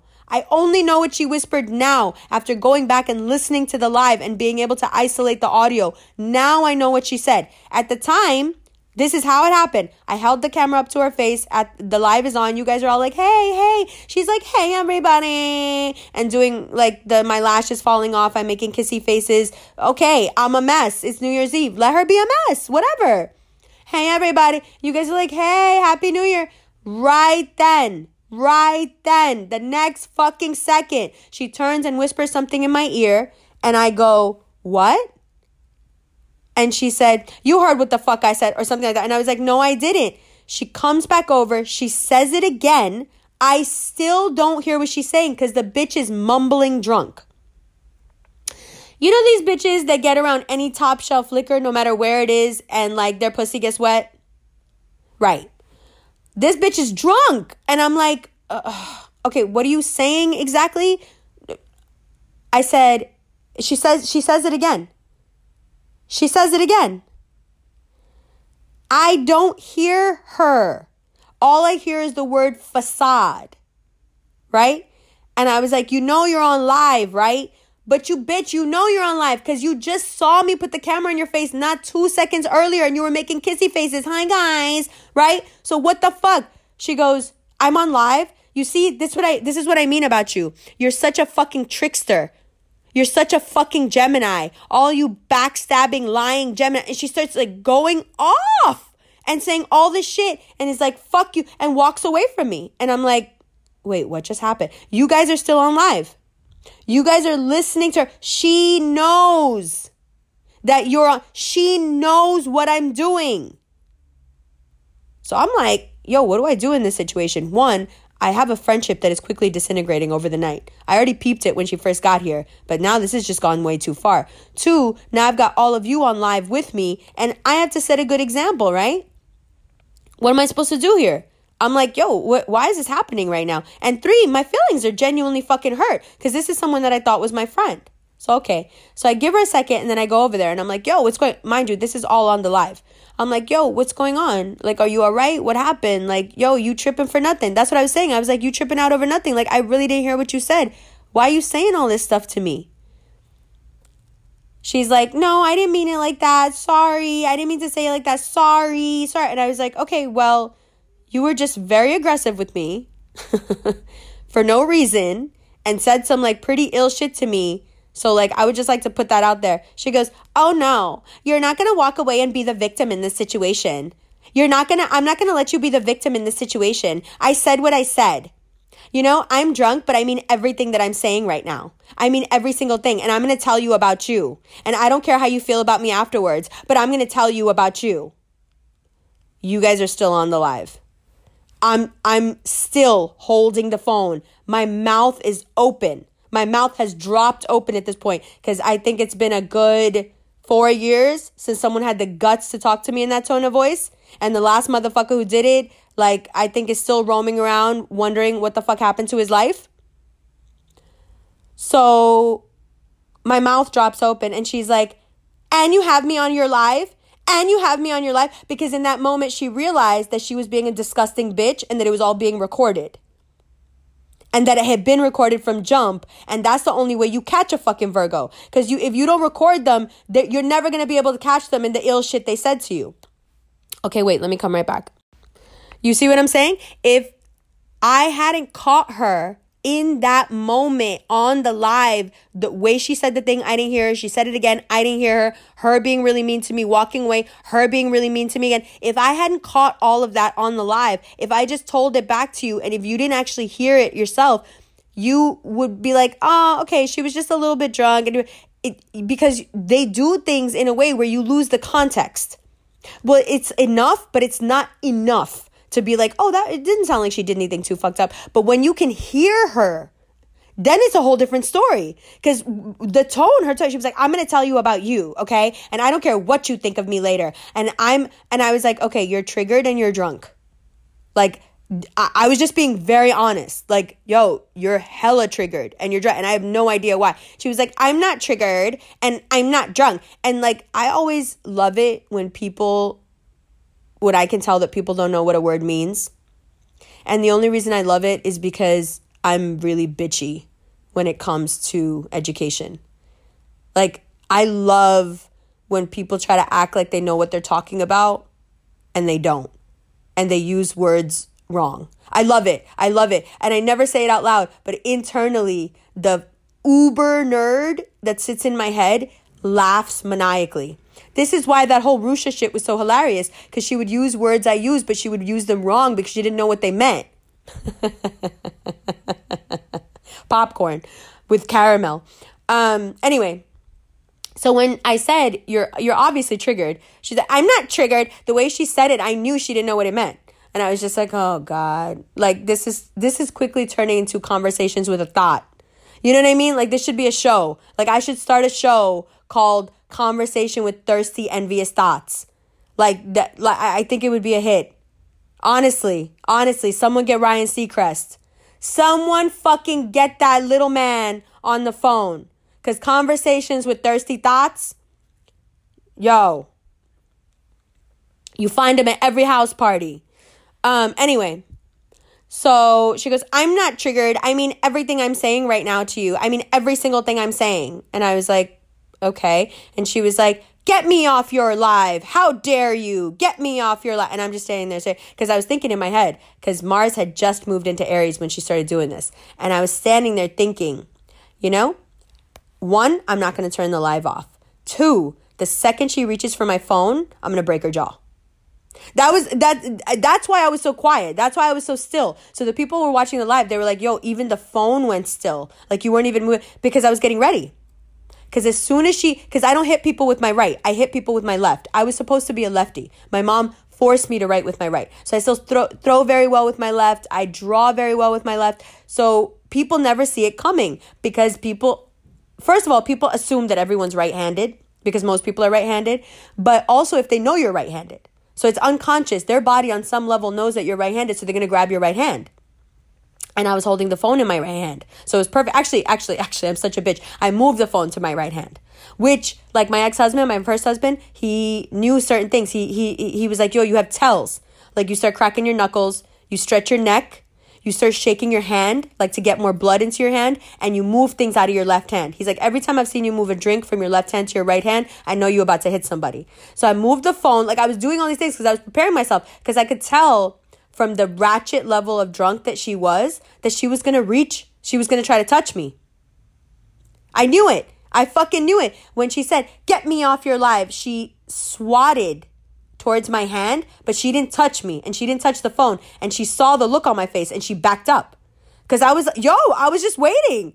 There was a part of me that was like, yo, how cool would it be to start the new year? Mars goes into Aries by fucking breaking that bitch's jaw and throwing her over. Cause we were standing right by the yacht and the pier. That's exactly what I would have done. I would have hit her in the face and kicked her over the uh, over the dock. Boom. Go get her. Go fish her out. Trust me, her lashes have fallen off. Um, so it would be an improvement. Just to get the lashes off, it would have been an improvement. Just not to have to look at it. I it's like hanging out with the dollar store. It's like hanging out with an incarnation of the dollar store, but you don't say nothing because that's your friend. You know what I'm saying? So when I told my mom, my mom was like, Why do you have busted friends though? Why you feel sorry for these busted ass know nothing people? What the fuck? Like, of course she put you in that fucking situation. She was like, You think that someone whose lashes are falling off can stand being around your ass? She was like, I don't know if anyone's told you lately, lately, but look at you. Bitch. Bitch. Like, bitches out here spending hours and hours and hours and hours a week like it's a motherfucking part time job to be looking like you. What the fuck you think? This bitch whose lashes are falling off? Like, you, like, not even that falling out of the top, falling out of the pants, falling out of the shoes, falling out of the jacket, like messy, messy, mess, mess.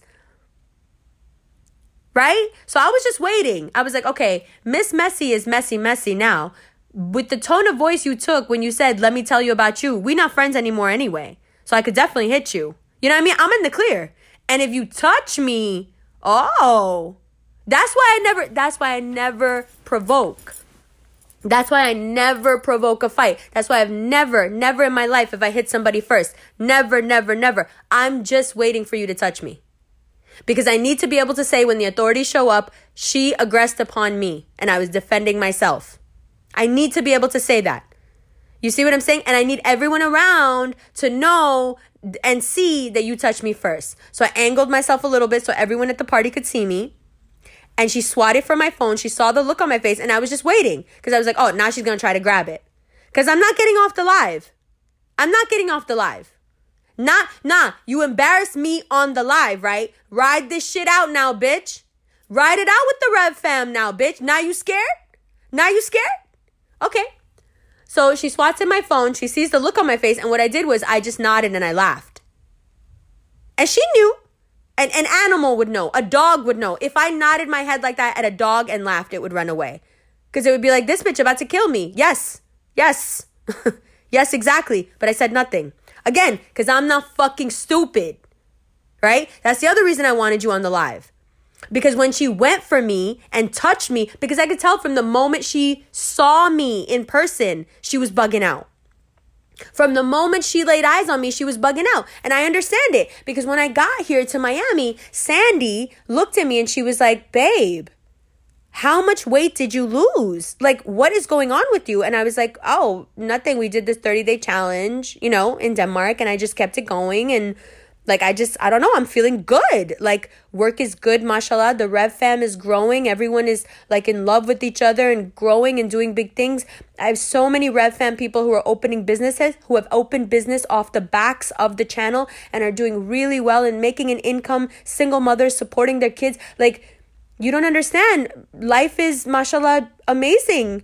Life is like what I asked God for it to be. You know, just like help people like things are really good. So of course, like I'm working out every day. I'm praying, I'm meditating, I'm you know, I'm I'm I'm just being the best mother I know and the best daughter I know and the best sister I know and the best daughter-in-law. You know, my mother-in-law, my my son's grandmother is still a really important part of my life. Like I'm still her daughter-in-law in a lot of ways because that's her grandson, you know?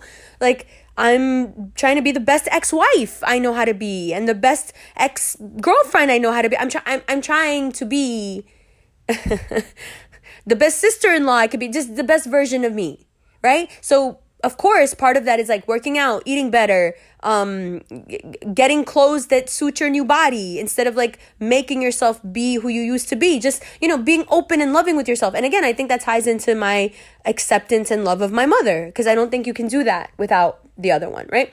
So, like Sandy, because she loves me so much, she noticed and she's been around me before. She was around me in LA when I was really heavy because I was depressed and I was sad about stuff, right?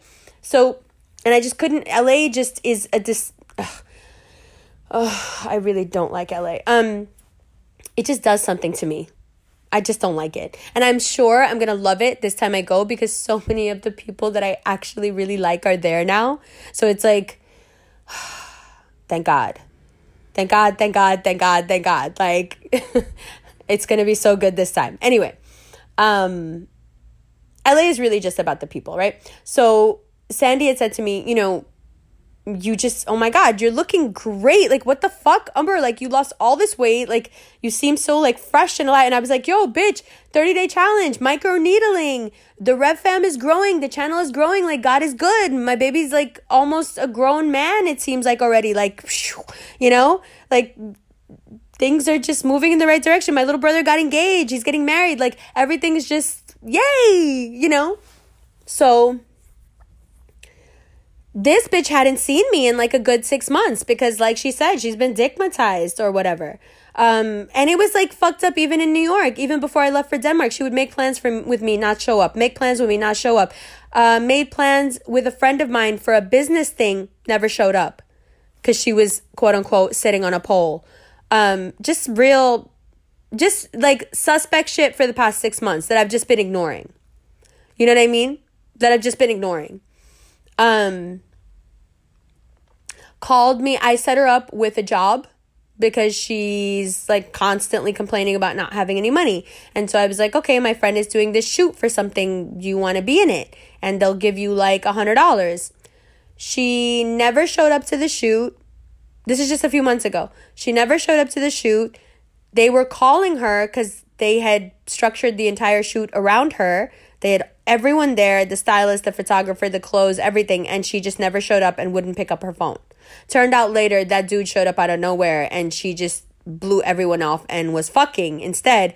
But then, before I hear about all this, she calls me and says, Oh my God, they never called me. They never set up a date with me. They never told me when to come in. They were supposed to give me a $100 and I was counting on that $100 to pay my rent and now I don't know what to do. You know what I did? I sent her a $100. Why? Because I thought that my friend screwed her over. Then I talked to my friend and she's like, What? You did what? Why the fuck did you do that? That bitch blew us off. She ruined our whole day. She cost us so much money. Like, what the fuck did you do? And I was like, oh my God.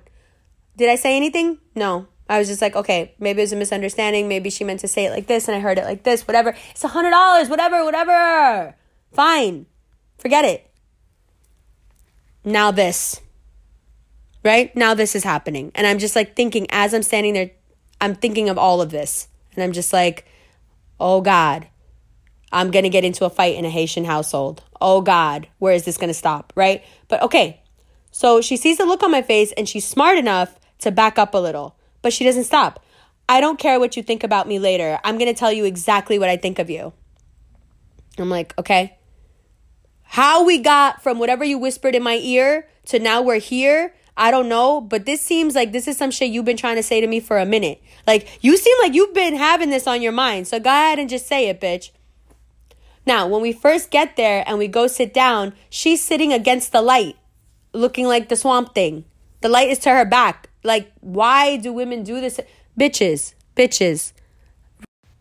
That was my mother that called. Why did she call me at 8:30 in the morning? In Miami. Yo, she swears that if she calls early enough, she's gonna find a man in this room. Why does everybody associate Miami with fucking? Why does everyone think that I'm here fucking somebody? Jesus Christ, there's nobody here. It's just me and this fucking phone and all of you. Trust me, when I'm not celibate anymore, I will let you know. God. What is wrong with everybody? Who is this mystery man that you all think I'm? Listen, and and if you trying to procure a mystery man, have that man be like the Leo Uber driver, please, because that's like the side of Miami I'm trying to see. Ew. Anyway, so this girl is like, and I swear to God, I'm not even doing this to be petty as she was saying, I'm going to tell you about me and I don't care what you think about me later, she was literally trying to put that eyelash that that particular band of eyelashes back up where she'd been trying to put it all night. And I just I had to have an internal chuckle. Anyway, um so I said, "Okay." And you heard this on the live. I was like, "Okay, go ahead." And she said, and the reason most of you are like, oh my God, you were being so calm. You were so calm. Yes, yes, I get very, very, very calm and very thoughtful and very serious before I hit somebody because I don't play games and I don't cat fight. If I hit you, I'm going to hit you somewhere where it's really going to not just hurt. I'm not trying to physically just like, ow, that hurt. I'm trying to hurt you. There's a difference. Lasting damage. you understand what I'm saying? So, yes, I get very quiet and very still and very serious, and I'm listening. My ears are open when I get to that point where my blood starts pumping because I don't want to hit someone for the wrong reason. But and I can feel it pumping in me. So I'm like so I said I was like, "Please go ahead, tell me. What do you what do you really think? Like, go ahead." And she goes, "You're like the female version of Jim Carrey." Bitch, I've never been so confused in my life. Jim Carrey is one of the greatest comedians of all time. He's one of my personal like favorite, favorite, favorites. When he was in his 20s, he was so handsome. Oh, so handsome, so smart, so wise, uh, very successful, very shrewd business wise. What I don't understand. What are you saying? Like, you make these jokes, but like, you're like, you think that like your jokes are funny. Like, you're, and but like really you're like a professor. You're like oprah. You could be like a professor but like people don't get your humor. But like you just and i couldn't and then she said i'm talking too much. I'm talking too much and walked away. And i was like what? I'm not saying anything. I'm just listening. But you're looking at me with that look. What look? Oh like oh my god i can't believe she's saying this. You're looking literally i'm not even looking at you like that i'm looking at you like i'm gonna fuck you up is how i'm looking at you but okay you obviously think I'm judging you. Well, you just think you're so, uh, you just think I'm being stupid. You, I, I bet you think what I'm saying is stupid. And my exact words were, I've never treated you like that. Not once in my life have I ever treated you like you were dumb. I mean, you still can't figure out the mechanics and the physics of lashes and eyelash glue, but I have never, ever, for a moment, treated you like you were slow you know, you you are falling out of that top. And you've been falling out of those shoes and I know you I think you know they're too big for you. And you know you shouldn't be at this party. And you know that everyone is uncomfortable with the struggle lash that you got going on right now. But I've never treated you like you were slow. Never. But I'm just saying like you, and it was just a barrage. It was just a barrage of you think you're better than everybody, which was really just her saying, I think you're better than me. And when we first got there, we had a moment where she was sitting with the light to her back and I was sitting with the light to my face. And again, this is where I was when my mother called bitches, friends, family, hoes, rev fam, all of you. Find your fucking light. Don't find the light when you want to take a selfie. Jesus Christ, find your light. When you walk into a room, sit with the light on your face. It's not that hard. Find your light. It only takes but two seconds. Every actor you've ever met in real life is sitting in the perfect spot wherever he or she is because they are trained to find the light. Every room, every situation has a source of light. Find it. Get in the light. Because nobody looks right out of the light, fam. Sheesh. So she's sitting with her back to the light, looking like the ring. And she's looking at me, and I got the fucking full ass bright light shining on my face. My micro needled NARS concealer, fucking peach matte palette, killing all the fucking tings face.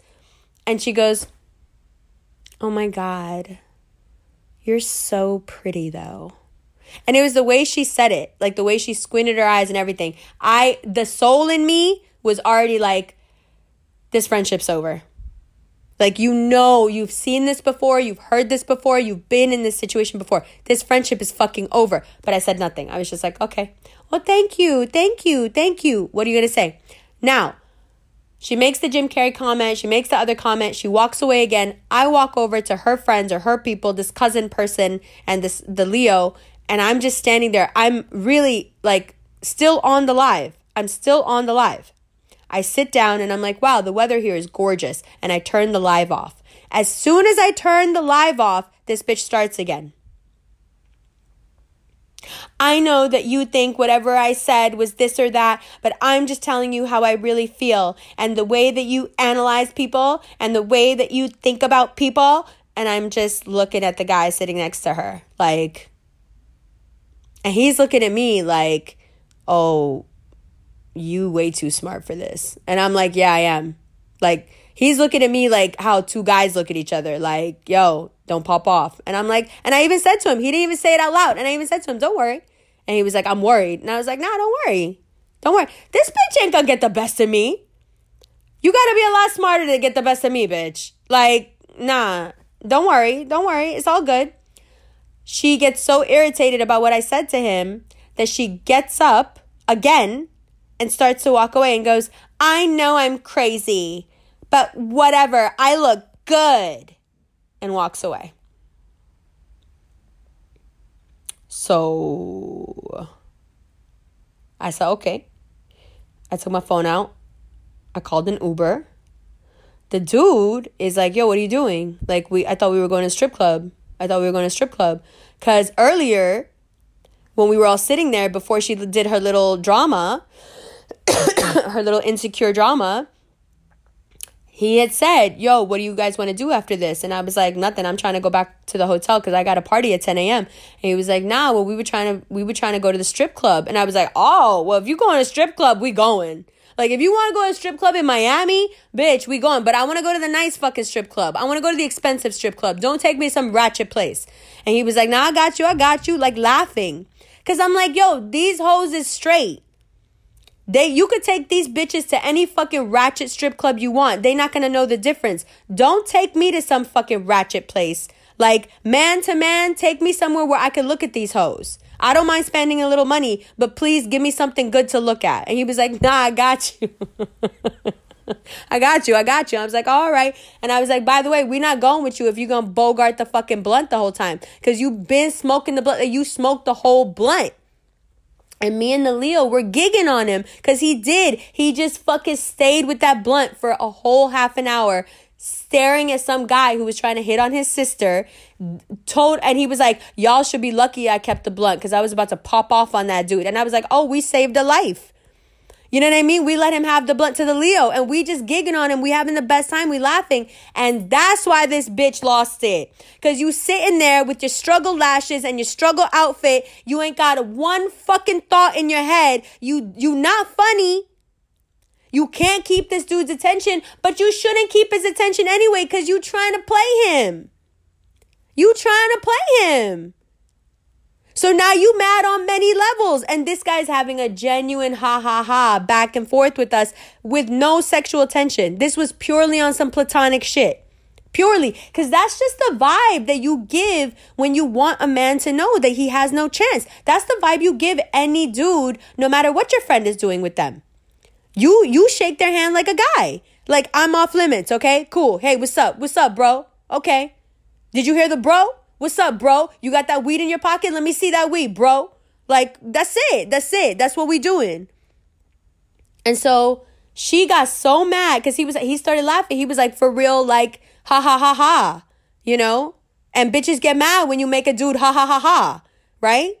So so that's why she did everything she did. And I was like, okay, well, the second some sort of opportunity comes along, if this is what comes out of you, Good Lord, I needed to see this at the beginning of 2019 because the opportunities I have coming up, you can't be anywhere near the shit I'm about to have going on because you're not doing this where I'm going. You're not doing this in my meetings.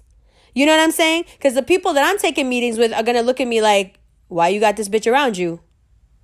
And I'm going to have to be like, uh, sir, following your particular model, and how you've made your successes, I would assume you would have shot her in the face.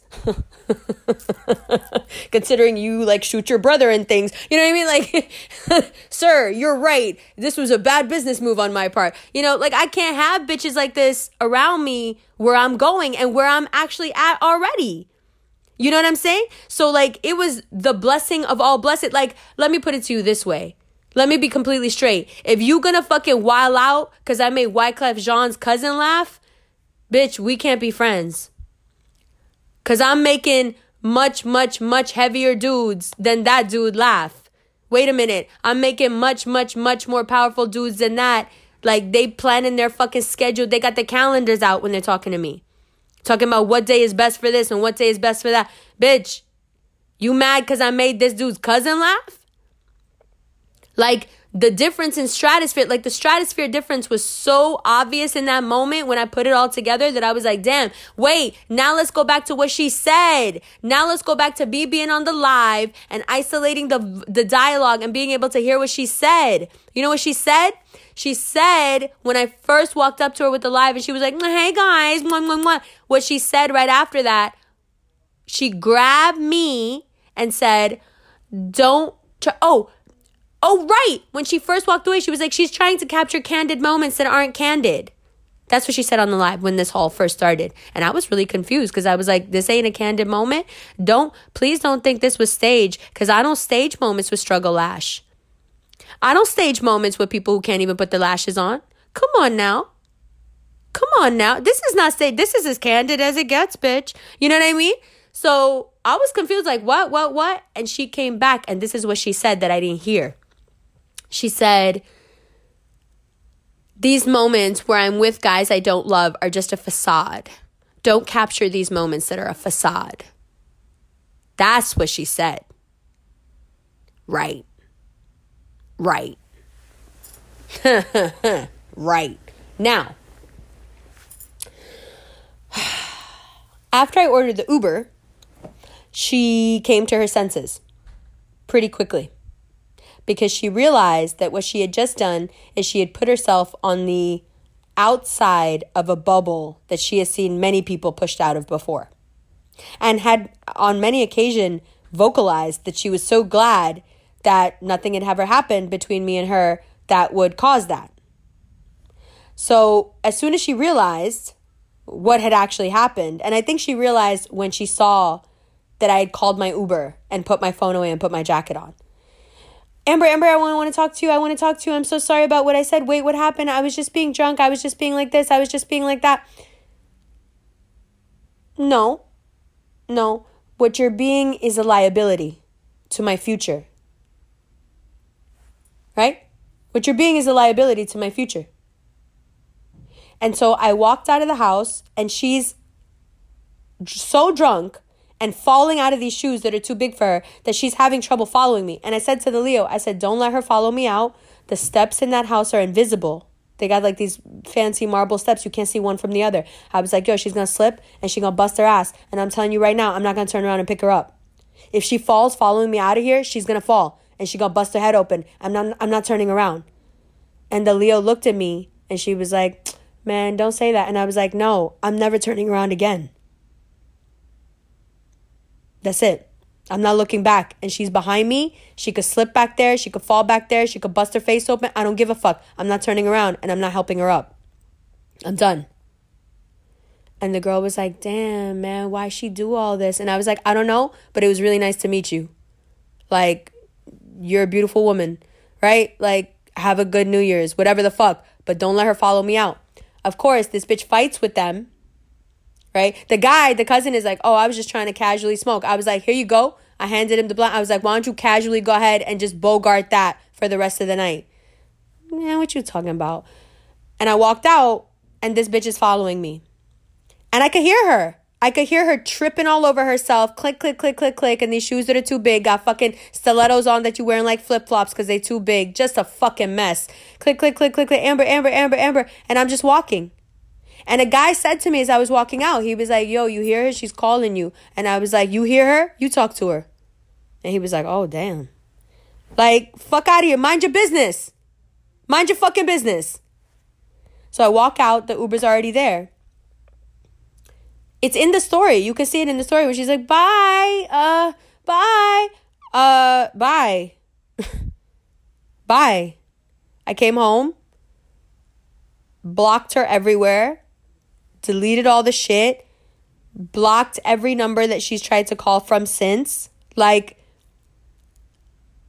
and this relates back to the Pisces story. So I was friends with a Pisces for a very long time, like 18 years. I think I've told you this story. And she called me one day and she was like, Oh, you don't know what people are saying. And I realized when this was happening the other night that that girl was just like this girl. And that this girl and that girl have a lot in common. One, they know each other. Two, they had the same criticism of each other separately. They would talk about each other. And when they talked about each other, they would both say the same thing about each other. They would say, Well, I think that girl's really jealous of you. And I'd always say, Why? Why would you be? Like, my life is a mess. what the fuck? Like, okay, the past couple of years, I can see how any person would be like, oh, she's doing really well. I wish I was doing well. But, like, before this, like, just with my relationship drama and with this and with that, like, I, I'm a normal person. What the fuck? Like, why would you be jealous of me? I don't get it. You know? So, whenever they would say it, I'd be like, um, y'all need better standards. Like, there's better people to be jealous of. You know what I'm saying? Like, we got people out here who got like three, four PhDs, fam. You know? What the fuck? Be jealous of like Feynman's mind. You know? Fuck. Uh so that girl uh as soon as I cut her off, which coincides perfectly with the channel taking off, everything happened for me. And I realized in that phone call when she called me that she had been holding me back my whole life uh, with this same jealousy trap and that she was like a secret hater and she was always hating on me. She was always hating on me in any situation. And I had so many people over the years tell me, why the fuck do you hang out with that girl? It's so obvious how envious she is. She's always putting you down in these little ways, and you just act so magnanimous, like you don't give a fuck. And maybe it was feeding my ego to be like, man, even if people nip at my heels, it doesn't do anything to me. But when she did it the other night, I was like, but why do I have anyone nipping at my heels at all? I don't need this vermin. Get the fuck away from me. Like I can't, yo, just on the presentation alone, I can't take that bitch nowhere. I can't take that bitch to a business meeting. I can't take that bitch on a trip where there's to be anybody who might be clientele. Cuz my clientele's to look at her and be like, "This is what you hang with?" Does she know her lashes falling off? Why she just keep putting it up there with no glue every 2 seconds? I don't understand. What's happening exactly? Like this bitch looked when she first came out for the night like she had been out for 2 days already. You know what I mean? Like, I can't have this around me. And I would have never stopped having it around me because I'm too nice. But as soon as you make yourself a liability, and she even said during the live, Oh my God, I think everybody was listening to you. And I said jokingly, Yeah, you embarrassed me at Wyclef Jean's house. And she was like, Oh my God, no, I, did. I don't regret anything I do. Like, again, turned right back around again. Like, no, bitch, I mean it. And I mean what I said to you. But all you said to me was that I'm Jim Carrey. And she was like, Don't take it personally. He's a billionaire. But I think what you're trying to say is that he's a clown. Oh, wait a minute. Did you call me a clown because I made the dude you trying to scheme and scam? Are you are, are you calling me a clown because I made him laugh? Oh. Oh. But wait, isn't he the clown? Because you trying to scam him for a record deal? Oh. Oh. I'm just confused. You know, I'm slow, is the thing. Because I'm a clown, you know? So I get in the car and I was very nice. I was like, listen, have fun at the strip club. And she was like, oh, wait, I just want to talk to you. Wait, Emma. And I just, listen, I just kept walking.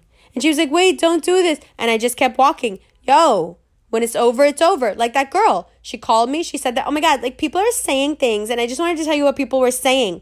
I was like, yo, this is over. After 18 years, yo, this is over. It's over. That's it. Forget it. Her grandmother died on my birthday. I think she swore that I would reach out to her. Why? Why would I reach out to you? Your grandmother died. Okay. So? So the fuck what? What the fuck does that have to do with me? You hating ass bitch. Go hang out with people who give a fuck about you and that your grandmother died. The fuck does that have to do with me? You already showed me what the fuck you think of me. How you think I'm gonna come out the fucking woodwork for sympathy for you now? I told you it's over, it's over. And my life took off because she was holding me back. Every step of the way, she was holding me back. Every fucking step of the way. And as soon as I let her go, all these people came out of nowhere talking about, you know, one time I wanted to work with you and she told me not to. You know, one time I was saying, oh, I need Amber for this or this. And she was like, no, I'll find you somebody else. This bitch had been working against me the whole fucking time we were friends. And that's exactly what I saw this bitch do the other night. She did what she did because she was so fucking like taken off guard, knocked off her little pedestal. Like, listen, If you got the lash situation, the shoe situation, you can't dress, you got no education, you don't know how to talk, you don't know what big words mean, your fat ass is not gonna save you. And you can't get mad at me for having all that shit that you don't have and then being like, but doesn't my ass compete for a night? Maybe. But is that ass gonna make him laugh? Because that's what you mad about, right? Maybe if you clap it, he'll laugh. I don't know. I don't know. It was the same shit with this other bitch. It was the same exact shit. So, now let me tell you about the other friend of me, the one who put this binding spell on me. This bitch met that Scorpio once at a party that I was throwing for his birthday. She became so obsessed with him that she went to a voodoo priestess to do a binding spell on me to take me away from the situation so she could try to mac on him. She then continued over almost a 10 year period to sleep with one of her husband's friends, but lie to her little sister and tell the little sister that she was actually sleeping with the Scorpio to keep everything under wrap. Taurus, liar, right? Mind you, part of the cuz she cuz whatever she did to bind me to get me away from the Scorpio, it worked. But it didn't work in bringing her any closer. I think that she's so egotistical that she thought that if I was out of the way that he was just going to be in the bag. You know what I mean? I don't think she ever looks in the mirror and like realized how much she looked like a rodent. I don't think it like it's always really scary to me when people don't know what they really look like. You know what I mean? Listen, I'll tell you like this. If I put if I put cornrows in my hair in Jamaica just in the front, I look like the predator. No, I know because my brother's obsessed with the predator. He has a predator tattoo and is unhealthily obsessed with the predator. If he tells you you look like the predator, you probably look like the predator. I look like the predator with cornrows. I'm not mad about it. That bitch looks like a rat. She looks like vermin. She's got these teeth in the front that look like a rat. Her whole face is pointed forward like a rat. She looks like, yeah, she's in that mousy family, you know? She's, she has a rat face. Anyway, so rat face um, really thought that the Scorpio was in the bag as soon as I was out of the way. That didn't end up working out. So instead, what rat face did was she fucked her Scorpio husband's good friend. And she was fucking him while they were planning their wedding, after they got married, continued to fuck him for I don't know how long. This is why I didn't go to her wedding. Remember, I was like, I went to go get wedding clothes for a wedding I didn't want to go to, and I didn't end up going to the wedding. The reason I didn't end up going to the wedding is because this bitch said to me, um, oh my God, the wedding's gonna be so amazing because what's happening lately, this is like six months before the wedding, is that I'm seeing the guy I'm gonna marry during the day, and at night, his best friend comes over and we fuck all night. So what we're gonna do at the wedding is we're gonna play certain songs. Wait, the guy she was marrying is Scorpio. what we're gonna do is we're gonna play certain songs at the wedding that only me and the guy I'm fucking know. So we'll have those moments at my wedding that are for us. And I heard all this and I was like, mm. And she was like, So it's gonna be fun, right? And I was like, I'm not coming to this wedding. Are you fucking insane? You want me to come to a wedding with a guy that you're gonna be playing secret songs for? Like y'all are like listening to a fucking mixtape? What? What? Bitch? What? No. No, I'm not going. But what she told her sister during that whole time when she was sleeping with her husband's best friend, what she told her sister, or one of his boys, not even his best friend, one of his boys. Ugh, dirt, just dirt.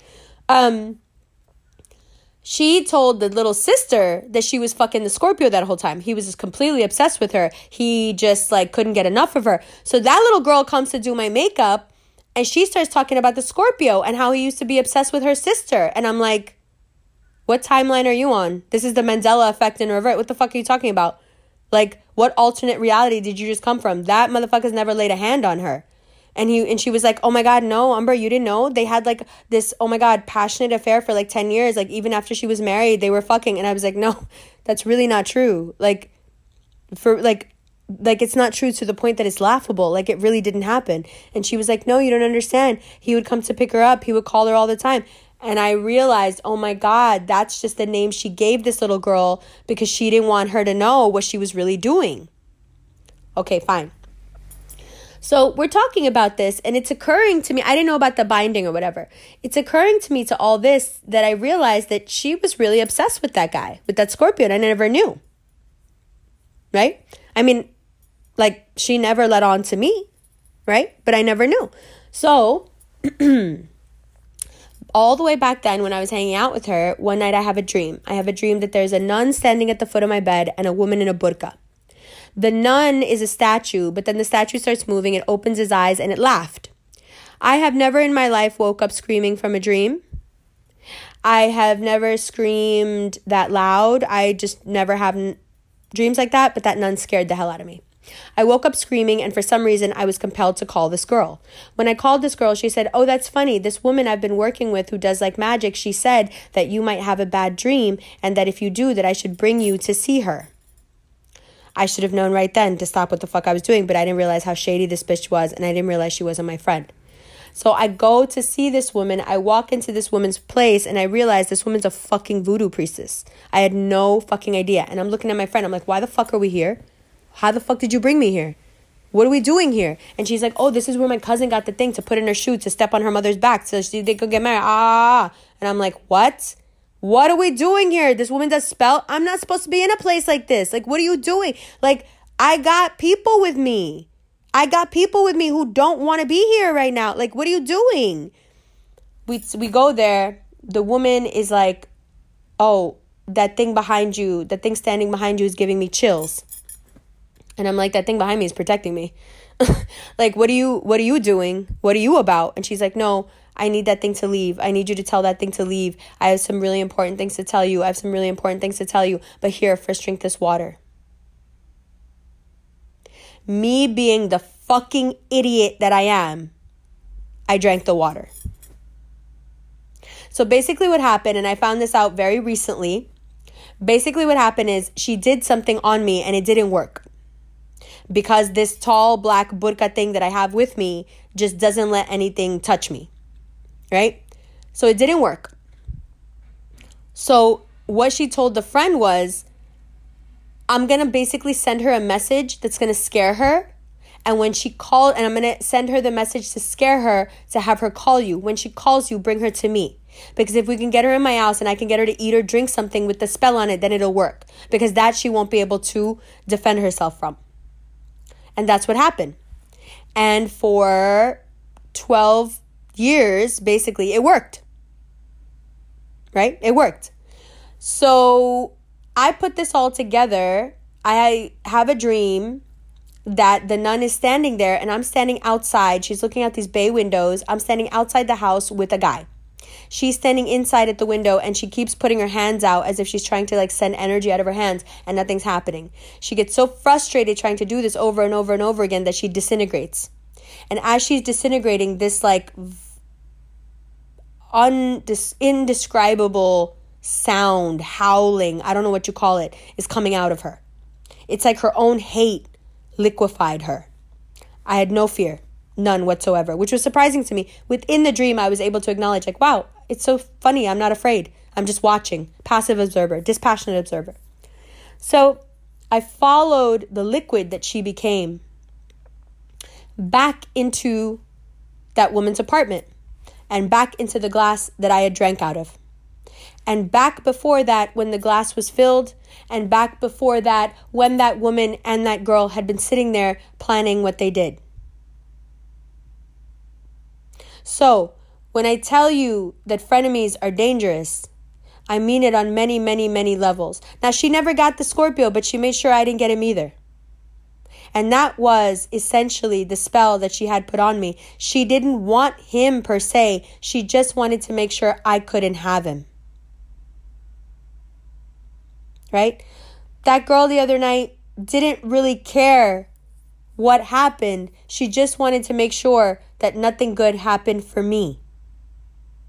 That girl that used to dissuade people from working with me and doing business with me, meanwhile sleeping in my house, eating my food, being my best friend, being around my child, being around my husband, being around my family, that girl didn't really care what happened to me as long as nothing happened to me that she wanted, as long as nothing good happened to me. You see what I'm saying? So when I figured that out the other night, that this was just one more thing, and that nun thing, and me seeing all this, and me like getting all this, this only happened like a month ago. So when I walked into my apartment, that apartment was still full of that binding energy because what I let go of, what I released, it was all there in Denmark under the full moons, by right by the water, in that fresh air, everything. Like I cleanse myself, looking at the firelight every night, all of those things. All of you guys praying for me, us doing the podcast, doing the best restaurant meditation, us meeting up at the restaurant, recharging each other, praying for each other, the love that you send me. Right? I know so many of you who like send me messages. You're like, I did that meditation and it helped me so much. And like, I feel your prayers. I feel your love. I feel things in my own life getting easier because of your like love and appreciation. You know, when you help somebody, like in the in the Bible it says that if you know something that can help someone and you don't tell them, it's a sin. It's a sin to keep helpful information to yourself. If you know something that can help somebody else, you have to tell them, right? So like when you genuinely help somebody with their life, the thing that comes out of their heart for you is like really pure, you know? Cuz like they're so grateful. Like if you take somebody's stress away, like we all have stress. We all have these lives where like someone doesn't love us or someone isn't being kind to us or we don't have enough money or you know, like we're away from somebody we love or something's going on with our kids. We all have things. So if there's somebody, anybody doesn't matter. It could be a little meme. It could be a little dog walking down the street. It could be a person. It could be a video. But something that makes you like, makes it easier, you know? Just makes your life a little bit easier. just makes you smile. just makes you realize that no matter what you're going through, like, it's still okay and we're all gonna be alright. Like, you're still loved, even if you're loved from afar, right? Even if you're loved by somebody who doesn't necessarily know you but they love you so much that they're helping you. They want to help you and they want to give you a tool that will make your life easier. It makes you feel loved, right? It makes you feel like this person is doing something for me and like I didn't I I didn't like I didn't ask for it, you know? Like my mom never said to me like you need to love me unconditionally or I'm never going to heal, you know? Like it's okay, it's great to give people things when they ask for them. Of course, it's good to be helpful. But I feel like being useful is different, you know? Like, you don't wait until somebody asks. You anticipate their needs, you give them what they need. So, when you do that, oh, you guys make me so emotional. I love you so much. Um, when you do that, people unconsciously, and these are the most powerful prayers, the unconscious ones, people unconsciously from their heart, they they're so grateful you know, like if you give someone a moment of calm, a moment of peace, a moment of being like, "Ooh, everything's gonna be okay." Okay, I place my order. Whew, it's gonna be it's gonna be good. You know, like that feeling of relief, that feeling of peace, that feeling of contentment, that feeling of faith, feeling faith in the universe, feeling faith in yourself, feeling faith in God, like that. What that gives you what that what you send me what that gives you and that little portion that you send me for being like yo you're dope. Thank you for letting me in on this. Like that's changed my life. Right? That that just changes your life because it's the balance it's the Tao the balance it always evens out however much i'm putting out there like straight from my heart I'm to get back straight from your heart because it's an equal exchange. That's how energy works, right? So that's why Hemingway said all you have to do is sit down and bleed. Like if I bleed for you, then you'll bleed for me. you know, that's just how that's such an Aries way to put it. Jesus Christ. Uh, but that's just what it is. And so all that energy that like I'm getting, you know, all of it, everything combined it just it broke this thing that was just holding me in every fucking way. It was holding me. It was wrapped around my heart. You know? And I walked into that apartment and all that energy was still there. Because everything I'm different. And so I walked into an environment that my that I was vibing with because I was bound and I never noticed it. And then I walk back into that environment and I'm not bound and I'm puking, I'm cold sweating. I, I mean, it was bizarre. And then as soon as Ali comes down, puts his hand on my back and starts to like rub my back, everything goes away. And I'm like, what'd you just do? He's like, oh, I was just doing the prayer for Nazar. He was like, you have Nazar like times a million, bro. Like, what's going on? Like the evil eye times a million. And I was like, oh my God, it's this thing that such and such did. And he was like, yo, that bitch is so shady. Their whole family does magic on people. Like, they're all going to hell. You know what I mean? So he even knew it. He felt it. He was like, yo, like, and so when I say that having people who are not good enough to be around you, around you, I'm telling you because it's actually fucking dangerous. Yo, legit, she stole like a 15 year relationship right out from under me. Like we would have been married and had five kids by now, kind of relationship because of envy. And this same girl, I should have known what the fuck she was like. You know what she said to me once? When Devdas first came out, I was working on an Indian TV show. I went and inter- interviewed Shah Rukh Khan. I went and interviewed Aishwarya Rai. I went and interviewed the director. It was dope. They were really, really fucking nice people. Devdas came out. She's like, oh my God, I saw you on the show interviewing them, blah, blah, blah. Oh my God, Aishwarya looks so beautiful. And I'm like, okay, Aishwarya always looks beautiful. like, what the fuck? Um, and she goes, What was she like in person? And I was like, Bro, this is gonna make you sick. But honestly, she's a hundred times, a thousand times more beautiful in person than she is on camera, which is unbelievable because she's so, so, so pretty on camera. And I'm like, this is the only way I know how to put it. She's actually uh, not photogenic. Like, that's how beautiful she is in person, that she's actually not photogenic. Because if you could see on camera the way she actually looks, you'd faint. You know what I mean? So I was telling her this, and she goes, Oh my God, don't tell me that. And I was like, Why? I don't understand. I'm so confused. Why? And she was like, I watched Devdas the other night and I was just sitting there crying the whole time. I was like, oh my God, me too. Like the movie's so sad. She goes, no, no, no. I was crying because of how pretty Aishwarya is. Like it was making me mad. And in my head, I went back to that petty place that I go to where I'm like, you look like a rat. Why are you crying over Aishwarya? You should be crying over the dog walking by you. What the fuck are you talking about? You jealous of that bitch? That bitch and you are fucking eons apart. How you cry over what somebody else has anyway? So I should have known. It's my own fucking fault. And that's why I did with the other night what I did, where I just turned on my heel and walked out. Because there was a couple of things going on. Girls like this, they want a reaction. They don't want to just be your frenemy. They want to pretend to be your friend and your enemy, and they never want you to find out. And they want you to let them play both roles. And if they get caught, they want you to hit them so they can play the victim for the rest of their lives and say, that's what happened between me and her. That's what the fuck she wanted from me the other night. She wanted me to hit her in Wyclef Jean's house because that would have been her story of all stories that would have made up, at least for a couple of years, for all the other struggles that she has going on. You understand what I'm saying? Do you get what I'm saying? See, it was okay for this bitch to bind me and then go marry someone that she was so unattracted to and had so little interest in that she was fucking his friend. So if I'm getting married with no love, no attraction, with someone who's controlling me, you sure as fuck not gonna get the man of your dreams. That's what the fuck was going on in her head when she did that. It's not that I want it, it's just I don't want her to have it. Now, here's where the universe comes in. The universe says, okay, you want to play these games that are not allowed. You are not allowed to do this. You are not, what is the definition of sin in the Bible? The, the, the messing with someone else's free will.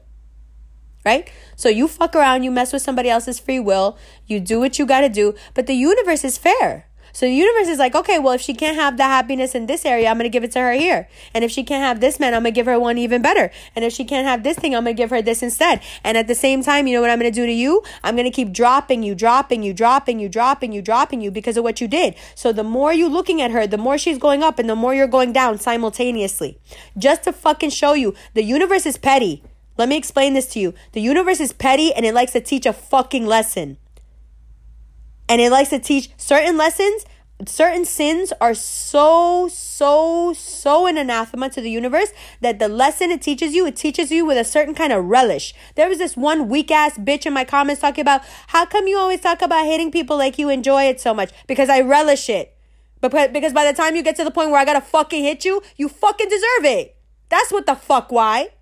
Because i'm relishing it. Because you wanted this lesson right? So take it. Learn it then that's exactly what the fucking universe does. The universe relishes and teaches certain lessons. And one of those lessons is don't fuck with people's free will. You fuck with a person's free will, and the universe will put you into the ground, but not kill you.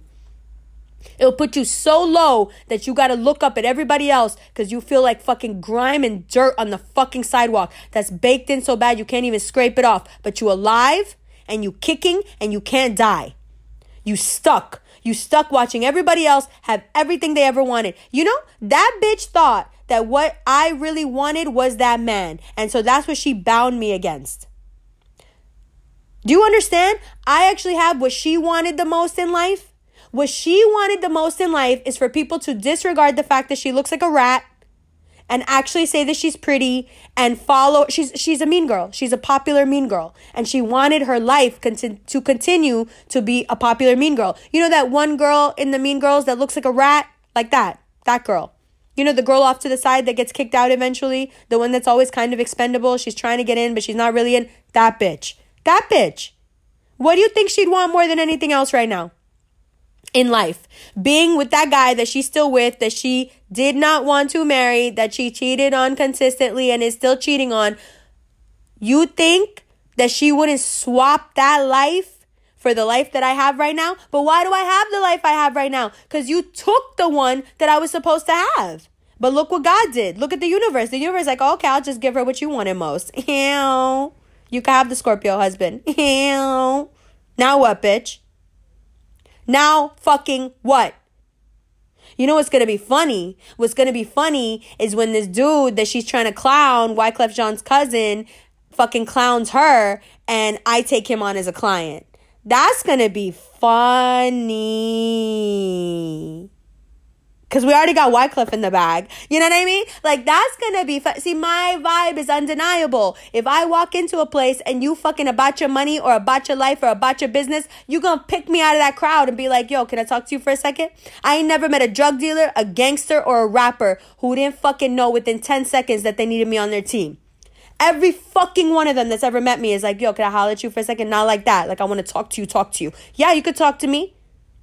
You wanna talk money? Let's talk money. And they always look at you like, yeah, bitch, let's talk about, yo, yo, exactly, exactly. Yeah, let's talk money.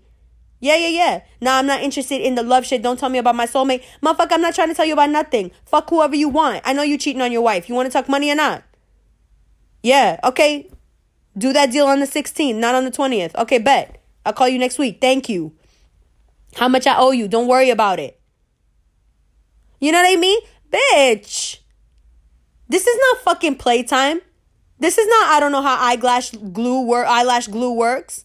You know what I'm saying? Like this is what God does best. You don't understand God's petty. Judaism, look in the Old Testament, God is petty as hell.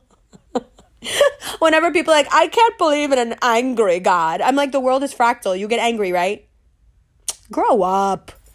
Angry God. Grow the fuck up. Honestly.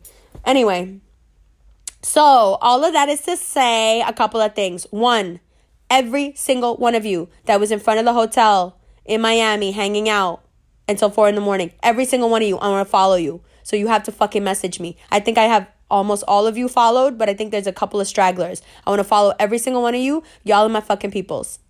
You don't understand. The amount of love, the amount of support, the amount of candid fucking open conversation we had. Bitch, I showed y'all pictures of the Scorpio. I can't believe you. I can't believe any of you. And every single one of you wrote me and said, Don't worry, we'll keep your secret. I know you will. I love you so much. I love this city. I love the vibe. I love the culture. I love the food. I love. Thank you, Sandy. Thank you, Destiny. Like, you guys made my trip. And you know what? Thank you to that ratchet ass hoe, too. Because I think it would have been a much more embarrassing situation instead of in front of some real, real, real big heavy hitters where I would have had to put you out or they would have had to put you out And it probably would have cost me some money and probably a little respect. So I'm glad I got rid of you when I did. So kudos to you for the timing. You on it, bitch. You knew when to make yourself expendable. Um what else is? Let's see. Let's do the little wrap up. Um, I'm really, really excited about starting off 2019 doing these guided meditations and having them available to you on Vimeo as an actual thing that you can have and listen to over and over and over again. I'm also going to put them on iTunes as audio files that you can cop because I just want to get more into this guided meditation thing. I think we're doing really well. I think so far the primers that we have have been great, but I think we need an official actual eight gates meditation. I think we need a restaurant meditation. I think we need a psycho-cybernetics going into the box and changing the settings meditation. And I want to start off this year with all these really positive, um, productive tools that you guys can use outside of the podcast to just keep yourself on that line. You know? You know we love each other. You know we support each other. You know you have a forum where you can always reach out. You can always reach out to me. You can always reach out to each other. Just drop a fucking comment in the section. Somebody will help you out. If you're starting a business, shout shout yourself out. Tell me so I could shout you out. If you're starting to do readings, tell me so I could shout you out. Like you have us. Use us as a resource. Use each other. Use me. Use the meditations to stay in that space where you know, one, everything is okay. No matter how you feel right now. Remember what I said about the milk dripping into the baby's mouth? The universe takes care. You're okay, regardless of where you are right now or how you feel right now or what's working out, what's not working out. A lot of us woke up yesterday. I woke up in 2019 saying, you know what? I don't want the fucking Scorpio. I don't want it. Forget it. Forget it. Yo, forget it. Forget it. Forget it. The only fucking people that I want near me on my team are people who are a thousand million, a billion percent begging on their knees that they don't want anything else. You want me more than you want anything fucking else? Let's ride. If there's anything, culture, obligation, anything, anything, anything that comes between you and me and you let it, 2019 is the year that I never want to fucking hear from you again. Go. Go. That applies to friends, it applies to family, it applies to lovers, it applies to past relationship, it applies to anything and everything, career opportunities, it doesn't fucking matter. If you're not a thousand million, a billion percent on my fucking team, jumping up and down, enthusiastic, oh my God, I can't believe I'm here next to you, get the fuck away from me.